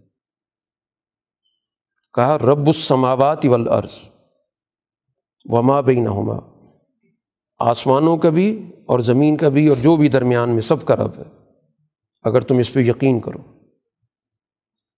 اب اس نے تو اس پورے ماحول میں، اس پورے علاقے میں تو اپنی ربوبیت کا اعلان کیا ہوا تھا۔ اور یہاں دربار کے اندر یہ دو بھائی آ کر کچھ اور ہی کہہ رہے ہیں۔ تو گرد و پیش کے لوگوں سے کہنے لگا، ان کی بات سنی ہے۔ جیسے آدمی مذاق اڑاتا ہے کہ ان کی بات بھی سنو۔ موسا علیہ السلاۃ والسلام نے پھر اگلی بات کر دی کہ وہ تمہارا بھی رب ہے اور تمہارے بڑوں کا بھی دادا پر دادا جو بھی تمہارے تھے، ان کا بھی رب ہے۔ اب یہ تو براہ راست بات ہو گئی کہ ایک ایسے شخص کو جو اپنے آپ کو رب کہہ رہا ہے اور یہ سارے لوگ اس کو بڑا مانتے ہیں۔ ان سے کہا جائے کہ تمہارا بھی رب ہے اور تمہارے باپ دادا کا بھی رب ہے۔ اسی پر گویا وہ بوکھلا کے کہنے لگا کہ یہ تو پاگل لگتا ہے نوز باللہ۔ یہ جو تمہارے پاس نمائندہ بن کے آیا ہے، اس کی تو عقل کام نہیں کر رہی۔ موسا علیہ السلام نے اپنی بات جاری رکھی، الجھے نہیں۔ تو دائی کا طریقہ کار یہی ہوتا ہے کہ وہ ہر چیز کا جواب نہیں دیتا کہ یہ کہتے نہیں، میں عقل مند ہوں یا میں بات عقل کی کر رہا ہوں کہ جو بات جہاں سے اس کو تکلیف ہو رہی ہے، جس کا اس کے پاس کوئی جواب نہیں ہے، بات وہی کرنی ہے۔ کہا، رب المشرقی والمغرب۔ وہ مشرق اور مغرب کا بھی رب ہے۔ اور مشرق مغرب کے بعد جو درمیان میں جتنا بھی علاقہ ہے، اگر تم عقل رکھو، سوچو۔ اب اس کا گویا جتنا بھی اس کے پاس اس کا اسٹیمنا تھا، وہ جواب دے گئے کہنے لگا، میرے علاوہ کسی کو بڑا مانا تو میں قید میں ڈال دوں۔ گا تو موسیٰ علیہ السلام نے کہا اچھا میں کوئی واضح نشانی پیش کروں؟ نے کہا جی پیش کریں۔ تو اس کے بعد وہی عصا پیش کیا، جو بالکل ایک اجدا کی شکل میں تبدیل ہوا۔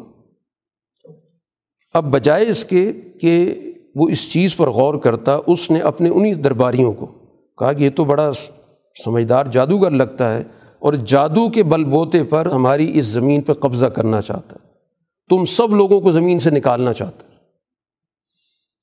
حالانکہ موسیٰ علیہ السلام نے یہ کہا تھا کہ بنی اسرائیل کو آزادی دو۔ ان سے یہ نہیں کہا تھا کہ یہاں سے نکل جاؤ۔ یہ نہیں کہا کہ حکومت مجھے دے دو۔ بنی اسرائیل کی آزادی کی بات کی۔ لیکن جو جابر و ظالم حکمران ہوتے ہیں، ان کی یہی نفسیات ہوتی جو قرآن یہاں پہ ذکر کر رہا کہ پورے ماحول میں اشتعال پیدا کر دیا کہ یہ تو تم سے سارا علاقہ قبضہ کرنے آ گیا تم کو یہاں سے نکالنے آ گیا تو زمین پہ قبضہ کرنا چاہتے ہیں۔ چنانچہ کہا جی مشورہ دو کیا کرنا چاہیے؟ اب ایک طرف وہ رب ہے اور دوسری طرف یہاں تک آ گیا کہ فمازہ تعمرون بتاؤ کیا کرنا چاہیے؟ یہ اس کی بے بسی قرآن نے بتائی۔ وہ سارے درباری کہنے لگے کہ کچھ وقت دیں، ان کا مقابلہ کرتے ہیں، جادوگروں کو بلاتے ہیں، پھر مقابلہ ہوگا۔ چنانچہ وہ مقابلہ ہوا جس میں اللہ نے ان کو شکست دی۔ موسیٰ علیہ السلاۃ والسلام کے اس عصا نے تمام چیزوں کی حقیقت واضح کر دی۔ قرآن ان چیزوں کا پہلے بھی ذکر کر چکا ہے کہ اس نے دھمکی دی کہ میں تمہارے ہاتھ پاؤں کٹوا دوں گا۔ اس کے بعد قرآن نے یہاں درمیانی واقعات ذکر نہیں کیے کیونکہ قرآن کہیں پر بھی کسی بھی واقعے کو اس طرح تفصیلات کے ساتھ بیان نہیں کرتا جس طرح قصہ گو بیان کر رہا ہوتا ہے۔ قرآن ظاہر اس طرح کی قصص کی کتاب نہیں ہے۔ اب وہ وقت آ گیا کہ جس میں اللہ نے موسیٰ علیہ السلام سے کہا کہ بنی اسرائیل کو آپ یہاں سے لے کے چل پڑیں حجت ان پہ پوری ہو چکی ہے۔ ایک بڑا وقت گزرا۔ بہت ساری نشانیاں دکھائیں جن کو قرآن دوسری جگہوں پہ ذکر کر چکا ہے۔ ہر نشانی کو جھٹلاتے رہے۔ وقتی طور پہ مانتے تھے۔ اس کے بعد انکار کرتے رہے۔ ایک پوری تاریخ۔ ہے تو بہرحال ان کو لے کر چلے۔ اس نے تعاقب کیا۔ اس تعاقب میں یہ قرآن نے یہاں پر اس کا بھی منظر بیان کیا ہے کہ جب بنی اسرائیل کو موسیٰ علیہ السلاۃ والسلام لے کے چلیں، تو اس نے مصر کے اندر فرعون نے یہ پروپیگنڈا کیا کہ ان ہا الا لشر ذمت القلیلون یہ مٹھی بھر لوگ ہیں۔ اور یہ مٹھی بھر لوگ ہمیں غصہ دلا رہے ہیں۔ یہ ہمارے مقابلے پر آ گئے۔ یعنی ان قبتیوں کو گویا ان کے اندر نسل پرستی کے جذبات اس نے پیدا کرنے کی کوشش کی کہ چند لوگ ہیں، مٹھی بھر لوگ ہیں، یہ ہمیں تیش دلا رہے ہیں۔ اور ہم، ہمیں ان سے خطرہ ہے۔ یہ اسرائیل نسل کے لوگ ہیں، ہم قبتیوں سے حکومت چھیننا چاہتے ہیں۔ اس طرح گویا ان کو اس نے ساتھ ملایا۔ قرآن کہتا ہے، اسی طرح یہ اللہ کی ایک تدبیر الہی ہے۔ کہ کس طرح اللہ تعالیٰ نے ان لوگوں کو اپنے باغات سے، اپنے چشموں سے، اپنے خزانوں سے اور بڑے بڑے عمدہ مکانوں سے نکال باہر کر دیے اور پھر بعد میں جا کر یہی سارے وسائل بنی اسرائیل کی نسل کے پاس آئے۔ یہ تدبیر الہی۔ کہ کہا تو صرف اتنا گیا تھا کہ بنی اسرائیل کو یہاں سے جانے دو، بس۔ اور ملک شام ان کو لے کے جانا تھا۔ لیکن جب مزاحمت کی تو اللہ نے وہ ملک بھی ان سے چھین لیا۔ تو یہ اللہ کا ایک نظام ہوتا ہے جس کو تدبیر الہی کہتے ہیں۔ اسی طرح قرآن نے ایک اور واقعہ ذکر کیا ہے۔ وہ ابراہیم علیہ السلام کا پہلے بھی قرآن نے ذکر کیا۔ یہاں تفصیلی مکالمہ ہے۔ اس موضوع پر کہ ان کو دعوت فکر دی کہ تم لوگ جن چیزوں کی عبادت کرتے ہو، ان کی حقیقت کیا ہے۔ تم جمے ہوئے اس پہ کہا کہ یہ بتاؤ کہ حل یسمعون کم اس تدعون جب تم آواز دیتے ہو، دعا کرتے ہو، پکارتے ہو، یہ سنتے ہیں؟ یا کوئی فائدہ پہنچاتے ہیں؟ یا کوئی نقصان پہنچاتے ہیں؟ جواب ایک ہی تھا کہ بڑے کرتے آ رہے ہیں، تو ہم بھی کر رہے ہیں۔ تو ابراہیم علیہ السلام نے کہا، غور تو کرو، کس چیز کی عبادت کرے تم یا تمہارے بڑے جو بھی تھے۔ میں ان کے مقابلے میں ایک ذات کو پکار رہا ہوں اور میں اس کا تعارف بھی کرا دیتا ہوں۔ اس ذات کے مقابلے میں تو میں ان سب کو اپنا دشمن سمجھتا ہوں کہ ان کا مجھ سے کوئی تعلق نہیں، میں ان کو قبول نہیں کر سکتا۔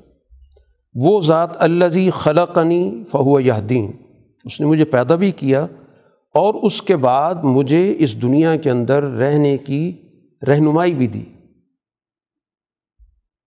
اور یہ ابراہیم علیہ السلاۃ والسلام صرف اپنی ذات کے حوالے سے بات نہیں کر رہے، یہ بات کرنے کا ایک اسلوب ہوتا ہے، طریقہ ہوتا ہے کہ آدمی اپنے حوالے سے بات کر رہا ہوتا ہے، وہ ہوتی سب کی ہے۔ کہ مجھے پیدا کیا، پیدا تو سب کو کیا ہے۔ تو اپنے بارے میں بات ظاہر ہے، جب کریں گے تو دوسرے لوگ سننے کے لیے تیار ہوتے ہیں۔ اگر آپ ان کو کہیں تمہیں پیدا کیا تو ظاہر ہے وہ پھر جواب، سوال شروع ہو جائے گا۔ رد عمل شروع ہو جائے گا، بات نہیں سنیں گے۔ تو یہ آدمی گویا جب گفتگو کرتا ہے تو دعوت کا ایک اسلوب یہ بھی ہے، طریقہ یہ بھی ہے کہ جب آپ دعوت دیں تو اپنی ذات کے حوالے سے کہ میرے ساتھ یہ ہو رہا ہے، میں ایسا کر رہا ہوں، میں مشکل میں ہوں۔ تو تاکہ اگلا آدمی اس کو سنے گا۔ جب آپ کہیں گے نہیں، آپ مشکل میں ہیں یا آپ غلط ہیں یا تو ظاہر اگلے آدمی کے ساتھ بحث شروع ہو جاتی۔ ابراہیم علیہ السلام نے ذاتی حوالے سے بات کی کہ اللہ نے مجھے پیدا کیا اور پھر مجھے رہنمائی بھی دی کہ دنیا میں میں نے کیسے رہنا ہے؟ کہ دنیا کے اندر رہن سہن کا جس کو ہم نوئی تقاضا کہتے ہیں، کہ اللہ نے ان نوئی تقاضوں کے مطابق میری رہنمائی کی، کہ مجھے کس موقع پر کیا کرنا چاہیے، جس کو ہم فطری رہنمائی کہتے ہیں۔ جو اللہ نے ہر انسان کے اندر رکھی، جہاں بھی وہ انسان پیدا ہوگا، بڑا ہوگا تو جو بھی وہ کام کرے گا تو یہ اس کی سوجھ بوجھ جو اللہ نے ہر انسان کے اندر رکھی۔ وہ ذات وہ ہے جو مجھے کھلاتی ہے، پلاتی ہے۔ اس دنیا کے اندر اس نے بہت سارے وسائل رکھ دیے، جن کو میں استعمال کرتا ہوں اور ان سے اپنی خوراک حاصل کرتا ہوں یا اسی میں اپنی پیاس بجھاتا ہوں۔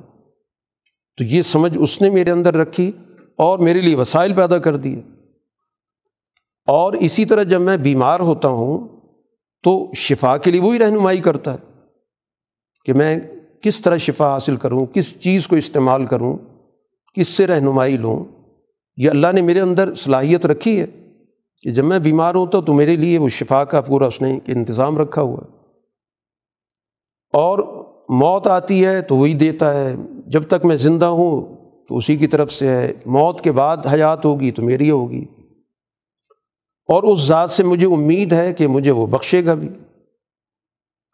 تو یہ گویا ابراہیم علیہ السلاۃ والسلام نے محض ذاتی گفتگو نہیں کی، یہ گویا ان نے چیلنج کر دیا کہ ان میں سے کوئی بھی چیز ان بتوں کے پاس نہیں ہے۔ نہ یہ رہنمائی کر سکتے ہیں، نہ کوئی چیز کھلا سکتے ہیں، نہ پلا سکتے ہیں، بلکہ تم نے ان کے سامنے چیزیں رکھی ہوئی ہیں، نذرانوں کی شکل میں اور بڑے بڑے ٹوکرے رکھے ہوئے ہیں۔ اور نہ ان کے پاس کوئی شفا ہے، کچھ بھی نہیں ہے ان کے پاس تو۔ تو اللہ تعالیٰ کا تعارف کرا کہ در حقیقت ان کی خدائی کا انکار کیا گیا۔ اور پھر اس کے بعد اللہ سے دعائیں کی کہ رب حبلی حکمن والحقنی بصالحین اللہ، مجھے مزید سمجھ عطا کر تاکہ میں اپنے جو پچھلا تاریخی سلسلہ نیک لوگوں کا ان کے ساتھ رہوں۔ اور پھر اگلی بات یہ کی کہ بعد کے آنے والوں میں میرا سچا تذکرہ باقی رکھ۔ اور ابراہیم علیہ السلاۃ والسلام کی یہ دعا قبول ہوئی۔ آج تک ہم درو شریف کے اندر ابراہیم علیہ السلام کا ذکر کرتے ہیں۔ یہ کما صلی اللہ تعالیٰ ابراہیم والا علی ابراہیم۔ تو یہ گویا کہ ابراہیم علیہ السلام نے بڑی تفصیلی گفتگو کی اور پھر ساتھ ہی اپنے والد کا بھی ذکر کیا۔ اس وقت تک ان کے والد حیات تھے، بات نہیں مان رہے تھے۔ اس لیے کہا کہ میں ان کے لیے دعا کرتا ہوں، بھٹکے میں۔ پھر قیامت کا بھی تعارف کرا دیا کہ قیامت کے روز ہر شخص جو کچھ کر کے جائے گا، اس سے اپنے حساب و کتاب کے لیے خود پیش ہونا پڑے گا۔ تو اس لیے اللہ سے دعا کی کہ مجھے اس موقع پر بے یار و مددگار نہ چھوڑا جائے، جب کوئی مال و دولت کچھ کام نہیں آئے گا۔ تو اس وقت گویا انہی چیزوں کو سب سے بڑا ذریعہ سمجھا جاتا تھا کہ ہمارے پاس وسائل ہیں، ہمارے پاس فیملی ہے، خاندان ہے، قبیلہ ہے، جو ہمیں مشکل میں کام آئے گا۔ تو اس کی نفی کر دی کہ کچھ بھی کام نہیں آئے گا۔ تو یہ قرآن نے پوری ان کی دعوت یہاں پر ذکر کی ہے۔ اور ساتھ ہی پھر یہ بھی پوچھا کہ جن کی تم عبادت کرتے ہو حل ین سرون کم او ین تصرون یہ تمہاری مدد کرتے ہیں یا یہ مدد خود طلب کرتے ہیں؟ کسی سے یہ مدد مانگ سکتے ہیں یا خود مدد کر سکتے ہیں؟ لیکن ظاہر ہے کہ ان میں سے کوئی صلاحیت موجود نہیں۔ تو قرآن حکیم نے یہاں پر یہ ساری تفصیل اصل میں اس لیے ذکر کی کہ کم و بیش یہی گفتگو مکہ کے اندر ہو رہی ہے۔ مکہ والوں نے بھی اسی طرح کے بت بنا رکھے ہیں، اسی طرح ان کے نام سے لوگوں کو گمراہ کرتے ہیں۔ تو یہ ساری دعوت تاریخ کے حوالے سے نہیں ہو رہی۔ پیرایا تاریخ کا ہے، لیکن اس دور کے معاملات پر ہو رہی ہے کہ جب ابراہیم علیہ السلام کی یہ دعوت مکہ والوں کے سامنے پیش کی جا رہی ہے، تو در حقیقت یہ تو اسی موضوع پر بات ہو رہی جو اس اس وقت مکہ کے اندر زیر بحث ہے۔ تو قرآن کو ہے کہ تاریخ کے ذریعے اپنی بات سمجھا رہا ہے۔ قرآن اس سارے واقعے کا ذکر کرتا ہے کہ یہ قیامت کے روز ان مجرمین کو کچھ بھی نہیں ملے گا، کوئی سفارشی نہیں ملے گا، کوئی دوست، کوئی محبت کرنے والا کوئی بھی نہیں ہوگا۔ یہاں پر تو ابراہیم علیہ السلام کے واقعے کے اندر تو بنیادی بات جو ہمیں سمجھائی گئی، وہ دعوت فکر، عقل کو استعمال کرنا۔ کہ ابراہیم علیہ السلام نے سب سے پہلے آ کر انسانی شعور کو باقاعدہ مخاطب کیا۔ یعنی جو تاریخ میں ایک بہت بڑا دور نیا شروع ہوا کہ مظاہر پرستی سے معاشرے کو نکال کر ابراہیم علیہ السلاۃ والسلام ان کو لے کر گئے ہیں، انسان کو براہ راست سوچنے کی طرف۔ اس کی عقل کو، اس کے اندر جو سوچنے والی چیز ہے، اس کو مخاطب کیا اور اس کو اللہ کے ساتھ جوڑا ہے۔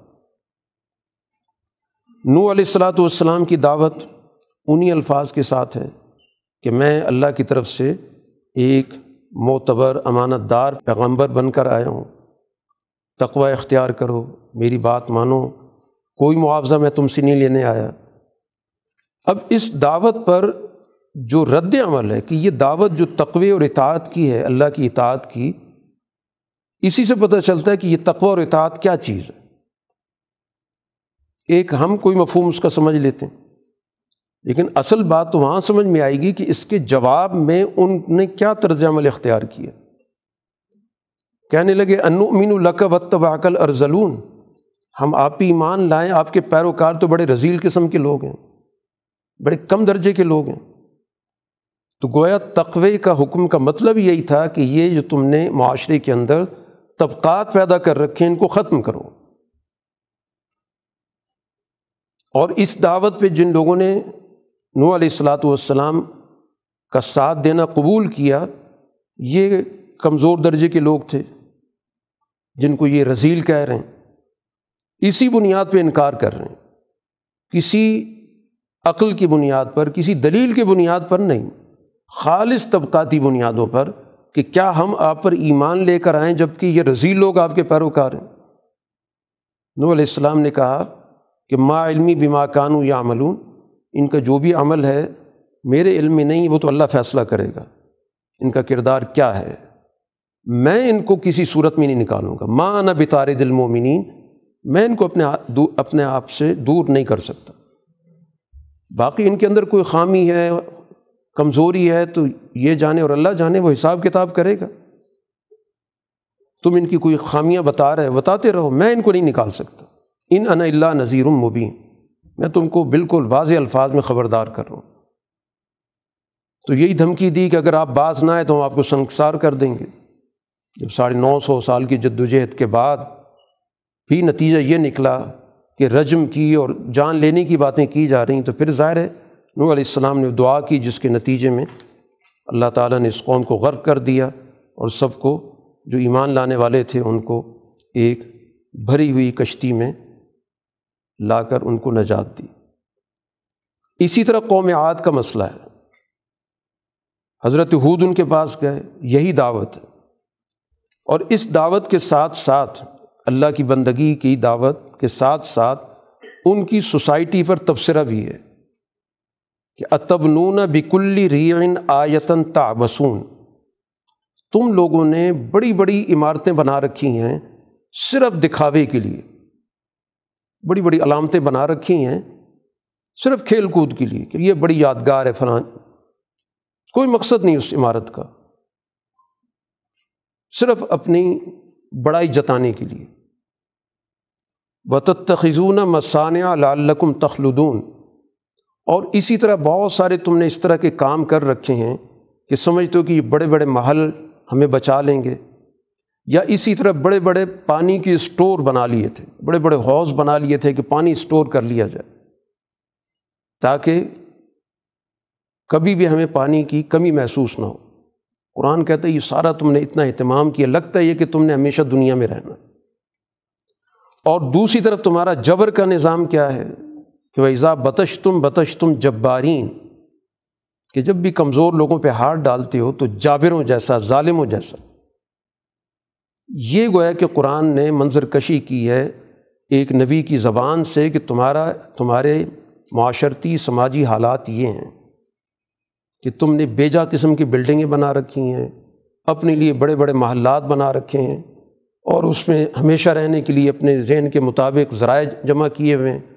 اور پھر عام آدمی پر جب کوئی تم قانون نافذ کرتے ہو تو نہایت ہی جبر کے ساتھ، ظلم کے ساتھ۔ اس پہ گویا پنجہ ڈالتے ہو۔ بتش کہا جاتا ہے مضبوطی سے کسی چیز کو پکڑنا۔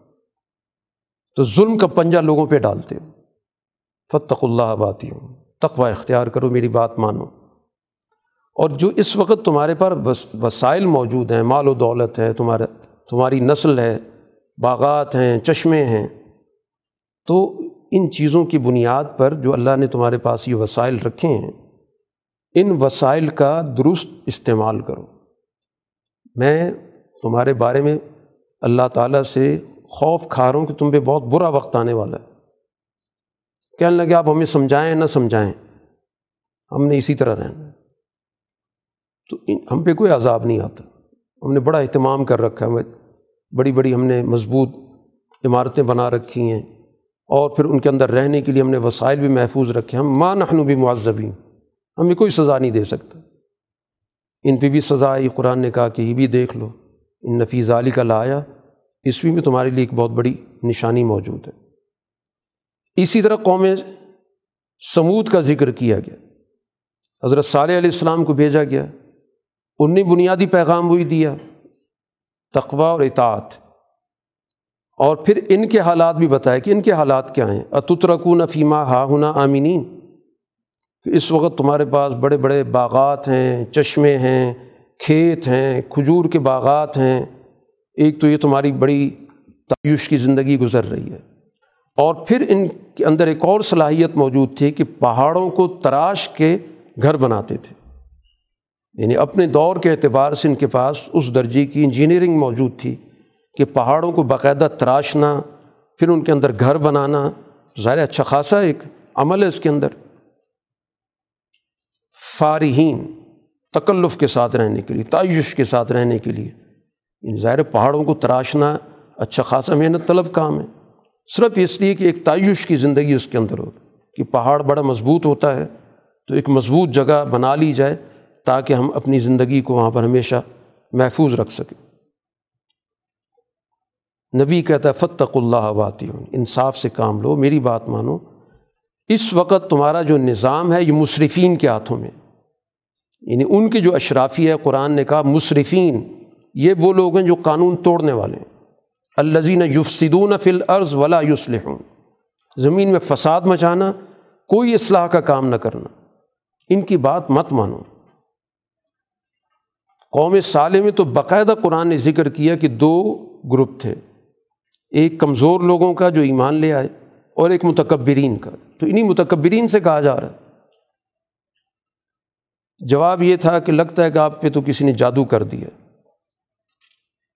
پھر کہنے لگے، اگر آپ سچے تو ہمیں کوئی نشانی دیں۔ تو اللہ نے ان کو نشانی دی، ایک اونٹنی بھیج دی۔ لیکن اس کے لیے ایک ضابطہ رکھا گیا کہ یہ اونٹنی ایک دن پانی پیے گی اور اس دن تمہارے یہ جو اشرافیہ یا بڑے لوگ ہیں، ان کی اونٹنیاں پانی نہیں پئیں گی۔ ان کے لیے ایک علیحدہ دن ہوگا۔ یہ تقسیم رکھ دی گئی کہ ایک دن ان پہ پابندی لگا دی گئی کہ یہ صرف اس اونٹنی کا دن ہے اور ایک دن ان کے اس بڑے طبقے کی اونٹنیوں کا دن ہے۔ اب ظاہر جو کمزور لوگ تھے، ایمان والے تھے، ان کی اونٹنی اسی دن فائدہ اٹھا سکتی ہیں جس دن اللہ کی اونٹنی پانی پینا ہے۔ کیونکہ دوسرے دن تو وہ لوگ قریب نہیں آنے دیتے۔ تو یہ اللہ تعالیٰ نے گویا ان کمزور لوگوں کے لیے ایک راستہ نکالا، ایک معجزی کی شکل میں۔ کہ ایک ناقت اللہ دے کر کہ اس روز ان سرداروں کا، ان اشرافیے کے جو جانور ہیں، وہ کوئی پانی نہیں پیے گا۔ تو اس طرح باقاعدہ ایک سسٹم بنا دی۔ اور یہ بھی کہہ دیا کہ اس ناقت اللہ کو تم نے کسی طرح کوئی نقصان نہیں پہنچانا۔ پہنچاؤ گے تو پھر یہ اللہ تعالیٰ کی طرف سے آخری فیصلہ آ جائے گا۔ لیکن ظاہر ہے کہ انہوں نے کی حرکت۔ فاقر ہوا اس کے کونچے کاٹ ڈالے، پاؤں کاٹ ڈالے۔ عذاب آ گیا۔ تو یہ بھی گویا کہ اسی سوچ کی وجہ سے، اسی سرمایہ پرستی، طبقاتیت کی سوچ کی وجہ سے یہ قوم بھی تباہ ہوئی۔ قوم لوت میں ایک اور مرض موجود تھا، وہ ہم جنس پرستی کا تھا۔ تو یہ بھی گویا سماج کو تباہ کرنے والا رویہ ہے۔ کیونکہ سماج کی تشکیل اللہ تعالیٰ نے دو مختلف اصناف کے جائز تعلق سے اس کا آغاز کیا۔ اور یہ جو ایک ہی صنف کے لوگوں کا آپس کا تعلق ہے، اس سے سوسائٹی میں سوائے بد اخلاقی کے اور کچھ بھی نہیں ہے۔ تو اسی پر حضرت لوت علیہ السلاۃ والسلام نے ان کو تنبی کی کہ اتون ذکران من العالمین۔ کچھ عقل سے کام لو کہ اللہ تعالیٰ نے جو ایک فطری نظام پیدا کیا ہے، اس کو چھوڑ کر اور اپنی جنس کے لوگوں کے ساتھ جنسی رشتے قائم کرنا۔ اور ساتھ ہی پھر انہوں نے تو یہ کہہ دیا کہ ہم آپ کو نکال باہر کریں گے۔ اتنی ان کی ذہنیت مسق ہو گئی کہ بجائے اس کے کہ اس پہ توجہ دیتے، وہ کہنے لگے لعلم تن تھی اگر آپ لوت باز نہ آئے تو ہم یہاں سے آپ کو نکال دیں گے۔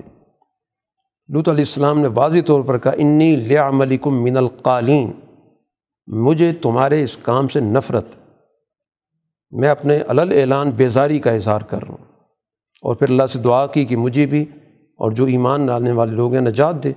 تو اللہ نے ان کو نجات دی اور ان پر پتھروں کی بارش ہوئی۔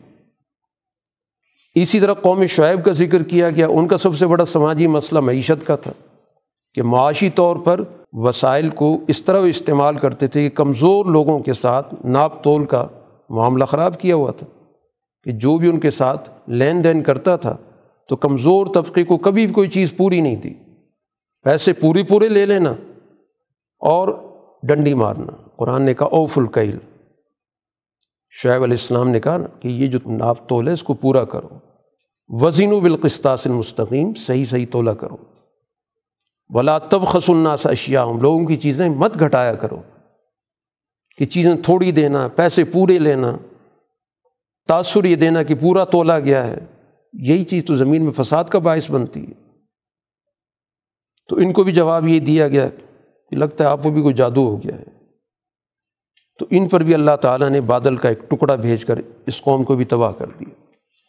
تو جتنی بھی قوموں کے یہاں قرآن نے واقعات ذکر کی ہے، ایک چیز سب مشترک نظر آ رہی ہے کہ ان کی معاشرت، ان کا سماج، ان کا نظام طبقاتی تھا۔ دو طبقے بنے ہوئے تھے۔ سرمایہ پرستی کی بنیاد پر یا اس بنیاد پر کہ وسائل پر قبضہ کر لینا یا صنف کے جو آئلی نظام کی اساس ہے اس کو تباہ کر کے، تو طبقاتیت کی یہ ساری شکلیں آج آپ کی دنیا کے اندر پائی جاتی ہیں۔ آج جو موجود ہمارا ماحول ہے، عالمی نظام ہے، اس میں آپ کو قوم نو کی خرابی بھی نظر آئے گی، قوم عاد کی بھی نظر آئے گی، قوم سمود کی بھی، قوم لوت کی بھی۔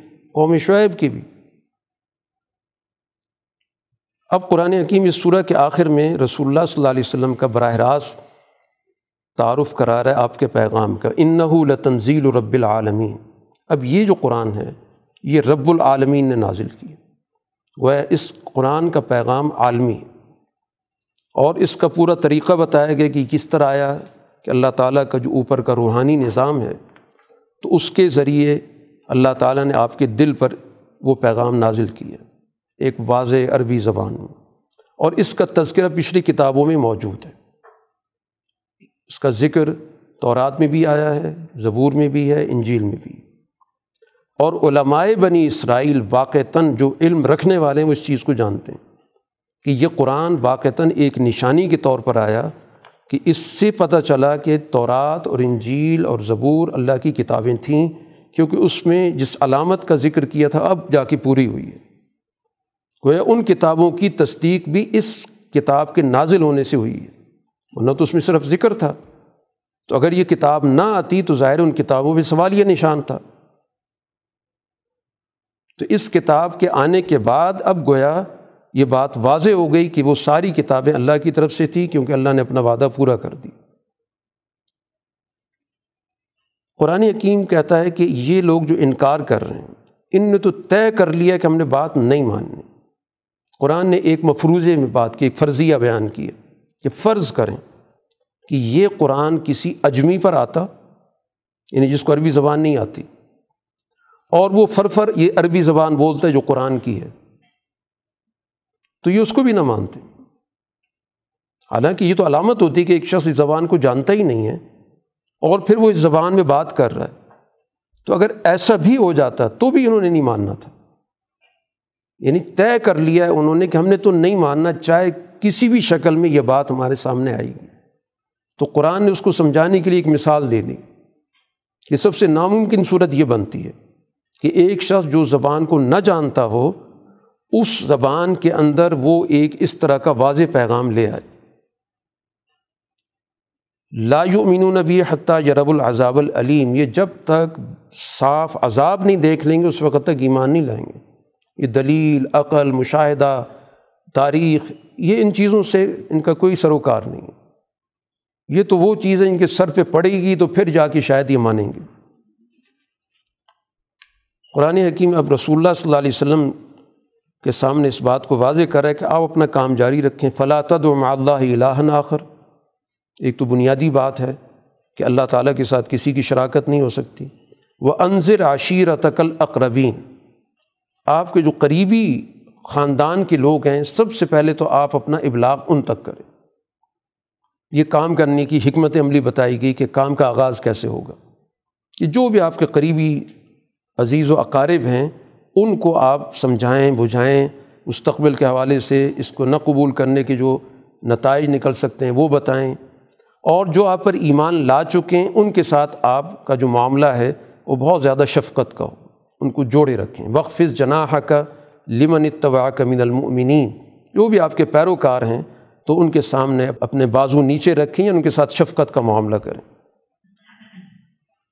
اور اگر یہ آپ کی بات یہ دوسرے لوگ نہیں مانتے، تو آپ ان سے اپنی برات کا اعلان کر دیں۔ انی بری اما تعملون۔ جو کچھ کر رہے میرا تم سے کوئی تعلق نہیں۔ برات۔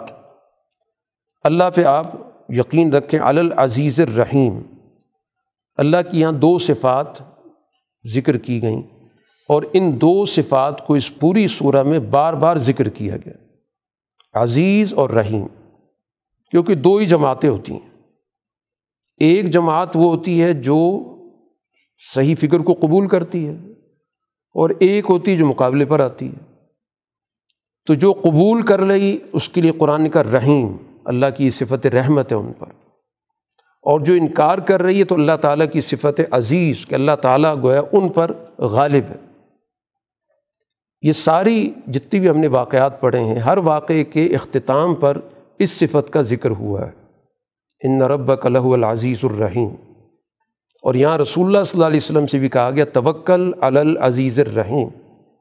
کہ اس ذات پر آپ بھروسہ رکھیں، جو عزیز بھی ہے مطلب یہ ہے کہ آپ کے ان مخالفین کو اس نے شکست دینی ہے اور رحیم بھی ہے کہ آپ کی اس مختصر جماعت کو اس دنیا کے اندر عروج عطا کرے گا۔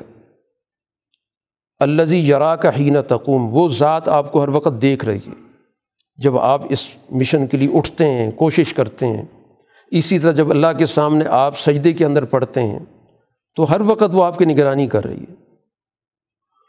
باقی یہ جو کچھ گفتگو کر رہے ہیں ان کو ایک بات بتا دیں کہ شیطانی نظام کو کون لوگ چلاتے ہیں؟ شیطان کن کے پاس آتا ہے؟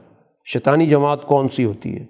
افاقن اسین، ہر جھوٹا آدمی اور ہر بد اخلاق آدمی، یہ شیطانی جماعت کی ممبر شپ کی بنیادی کوالٹی ہے، بنیادی صفت یہ ہے کہ شیطان ان کے پاس آئے گا، ان کے کان بھرے گا۔ یہ گویا کہ سنی سنائی باتیں لے آتے ہیں۔ ان کے افواہیں بڑی چلتی ہیں۔ کہ سنا ہے، پتہ چلا ہے، معلوم ہوا ہے۔ وہ اکثر و کاظم اکثریت جھوٹی ہوتی جیسے آج ہمارے یہاں ذرائع ابلاغ کی نوعیت ہے وہ یہی ہوتی ہے معلوم ہوا ہے، سنا ہے، ذرائع نے بتایا ہے، باخبر نے بتایا ہے بابسوخ نے بتایا ہے۔ تو یلقون السمع، اسی طرح باتوں کو اکثر ام کاذبون، سارے جھوٹے ہوتے ہیں۔ اور پھر قرآن یہ کہتا ہے کہ دین کی جو فکر ہے، قرآن کی جو فکر ہے، یہ حقائق پر مبنی ہے، عقل پر مبنی ہے۔ ایک پروپیگنڈا اس وقت یہ کیا گیا کہ یہ تو ایک شاعری ہے۔ قرآن نے کہا کہ ان کو نہیں پتہ کہ شاعری ہوتی کیا چیز ہے۔ شاعری تخیلاتی ہوتی ہے۔ اس کا حقائق سے کوئی تعلق نہیں ہوتا۔ اور یہاں جتنی بھی گفتگو ہوئی ہے، یہ ساری کی ساری حقائق کی بنیاد پر ہوئی ہے۔ تو وہ کچھ لوگ ہوتے ہیں جو زمین آسمان کے قلابے ملاتے رہتے ہیں۔ کسی کی تعریف کرنے پر آئیں تو کہیں سے کہیں پہنچ جاتے ہیں، کسی کے پیچھے پڑ جائیں تو اس کو کہیں سے کہیں پہنچا دیتے ہیں۔ ان کے پیروکار ہوتے ہیں جو بھٹکے ہوئے لوگ ہوتے ہیں۔ وہ شعراء یتب الغابون۔ کہ شعراء کی پیروی اس طرح کے بے راہ رو لوگ کرتے ہیں۔ قرآن کہتا ہے ان کی علامت کیا ہے کہ ہر وادی میں گھوم رہے ہوں گے۔ کوئی موضوع دے دیں، اس موضوع میں ایسے ایسے الفاظ جمع کر کے اور ایسی ایسی تراکیب استعمال کریں گے کہ لگے گا کہ شاید اس وادی کے اندر بہت زیادہ انہوں نے وقت گزارا ہے۔ کسی بھی شعبے میں ان کو ڈال دیں اور ہر وہ بات کہیں گے جو نہیں کرنے والی۔ عمل سے کوئی تعلق نہیں۔ تو قرآن جو باتیں کر رہا ہے وہ تو حقائق پر مبنی کرتا ہے۔ سچائی پر کرتا ہے۔ دلائل کی بنیاد پہ کرتا ہے۔ گرد و پیش کو بطور دلیل کے پیش کرتا ہے، تاریخی حقائق کو وہ پیش کرتا ہے۔ اس کی تو تخیلاتی گفتگو ہی نہیں ہے۔ اس نے تو کبھی زمین آسمان کے قلابی نہیں ملائے۔ ہاں اگر کوئی سچی فکر کو قبول کر لیتا ہے اور پھر اس کے بعد اس سچی فکر کی دفاع میں اپنی شعر کی صلاحیت لے کر آتا ہے اس نے تو ظاہر اپنے آپ کو پابند کر لیا۔ اب جو بھی کوئی بات کرے گا تو ایک حد کے اندر ہی کرے گا۔ اس حد سے باہر تو نہیں نکل سکتا۔ وہ رسول اللہ صلی اللہ علیہ وسلم کی ایسی تعریف تو کر ہی نہیں سکتا کہ وہ اللہ سے جا کے ملا دے۔ نہ اللہ کی ایسی حمد بیان کرے گا کہ اس کو عام انسان جیسا کر دے۔ اس کو پتہ ہے کہ توحید کیا ہے، رسالت کیا ہے، آخرت کیا ہے، تاریخ کیا ہے، واقعات کیا ہیں۔ تو وہ اپنی اس صلاحیت کو ظاہر اسی دائرے کے اندر محدود کر کے پیش کرے گا۔ لیکن جس کی سوچ درست نہیں، ایمان نہیں، عمل صالح نہیں، تو پھر ظاہر وہ تو پھر بہت کچھ کرے گا۔ اور اسی وجہ سے کہا جاتا ہے کہ شعر کی خوبی کیا ہے؟ سب سے بہترین شعر وہ ہوگا جس میں سب سے زیادہ جھوٹ ہوگا۔ احسن او کزب او۔ ایک فارسی کا محاورہ ہے کہ شعر کے سب سے خوبصورت شعر کیا ہوگا کہ جس کے اندر سب سے زیادہ غلط بیانی ہوگی، سب سے زیادہ مبالغہ ہوگا۔ اور اسی وجہ سے اس پہ واہ ہوتی ہے کہ کہاں جا کے اس کی سوچ پہنچ گئی۔ تو اس لیے قرآن نے اس حقیقت کو واضح کر دیا کہ وہ شاعر جو ایمان لائے، اب اسی لیے کہتے ہیں حسان بن ثابت رضی اللہ تعالیٰ عنہ، جو جن لوگوں کا تعلق شاعری سے ہے، کہ جو جاہلیت کی شاعری تھی، اسلام والی شاعری اس کا مقابلہ نہیں کر سکتی۔ فنی حوالے سے جنہوں نے گفتگو کی ہے، کہ جو زمانہ جاہلیت کی ان کی شاعری تھی، فنی طور پہ بڑی معراج پہ تھی۔ اس درجے کی اسلام کی شاعری نہیں۔ وجہ کیا ہے کہ جب ظاہر اسلام قبول کر لیا تو اب ظاہر اس میں حدود کے اندر بیٹھ کے بات کرنی ہے، حقائق کے مطابق بات کرنی ہے۔ میں تخیلات کے گھوڑے تو نہیں دوڑانا تو حسان بن ثابت کی شاعری بعد میں اسلام کے کام آئی۔ رسول اللہ صلی اللہ علیہ وسلم کے جب لوگوں نے حجب لکھی شاعری میں، تو رسول اللہ صلی اللہ علیہ وسلم نے حسان سے کہا کہ اٹھو جواب دو۔ تو ظاہر پھر انہوں نے جواب دیا۔ کیونکہ ان لوگوں نے جب حجب کی تو رسول اللہ صلی اللہ علیہ وسلم نے جب جواب کے لیے کہا تو آپ نے کہا کہ دیکھو، اب کیسے حجب لکھو گے؟ کیسے جواب دو گے کہ وہ تو میرے خاندان کے لوگ ہیں؟ ظاہر حجب میں تو خاندان کی ایسی تیسی کی جاتی ہے۔ تو میں تو انہیں کے خاندان کا حصہ ہوں۔ تو حضرت حسان نے کہا کہ اللہ کے رسول میں آپ کو اس میں سے ایسے نکال لوں گا جیسے آٹے میں سے بال نکالا جاتا ہے۔ کہ میں ان کی حجب بھی کروں گا، لیکن آپ پہ کوئی حرف نہیں آنے دوں گا۔ اور ظاہر ان نے کی۔ تو بہر القرآن نے ذکر کیا کہ دین کی جو دعوت ہے، قرآن کی جو دعوت ہے، وہ شعر و شاعری تخیلاتی نہیں ہیں بلکہ وہ حقائق پر مبنی ہیں اور پھر آخر میں قرآن نے تنبی کر دی و سجا علم الزین ظلم ایم القلبی قلیبون یہ سارے ظالموں کی داستانیں سنائی گئیں۔ ہر دور کے اندر ہر نبی کو ظالموں سے واسطہ پڑا۔ اس وقت رسول اللہ صلی اللہ علیہ وسلم کی جد و جہد انہی ظالموں کے خلاف ہے، تو ان قریب ان ظالموں کو پتہ چل جائے گا کہ کس کروٹ یہ ڈالے جاتے ہیں۔ اسی دنیا کے اندر تو وہ کروٹ آ گئی بدر کے میدان میں، باقی دنیا کے اندر انہی ظالموں کو کس کروٹ لٹایا گیا، وہ دنیا نے اس منظر کو دیکھ لیا۔ باخر دعوانا الحمد للہ رب العالمین۔ الحمد للہ رب العالمین والعاقبۃ للمتقین۔ والصلاة والسلام علی رسول محمد والی و صحابی اجمعین ربنا آتنا فی الدنیا حسنا وفی الآخرت حسنا وقینا عذاب النار. اے اللہ قرآن کا صحیح فہم عطا فرما، ہمارے شعور میں اضافہ فرما، ہمارے علم میں اضافہ فرما، ہمارے اخلاق کو بلند فرما، ہمیں قرآن کی فکر کے مطابق اپنی زندگیوں میں تبدیلی لانے کی توفیق عطا فرما۔ اس کے مطابق ماحول سسٹم بنانے کی توفیق عطا فرما۔ اے اللہ، ہماری کمزوریوں کو دور فرما، ہمارے مسائل حل فرما، ہماری مشکلات آسان فرما۔ ہماری پریشانیوں کا اضالہ فرما، ہماری جائز حاجات کو پورا فرما۔ صلی اللہ تعالیٰ علیہ خلقی محمد والی و صحابی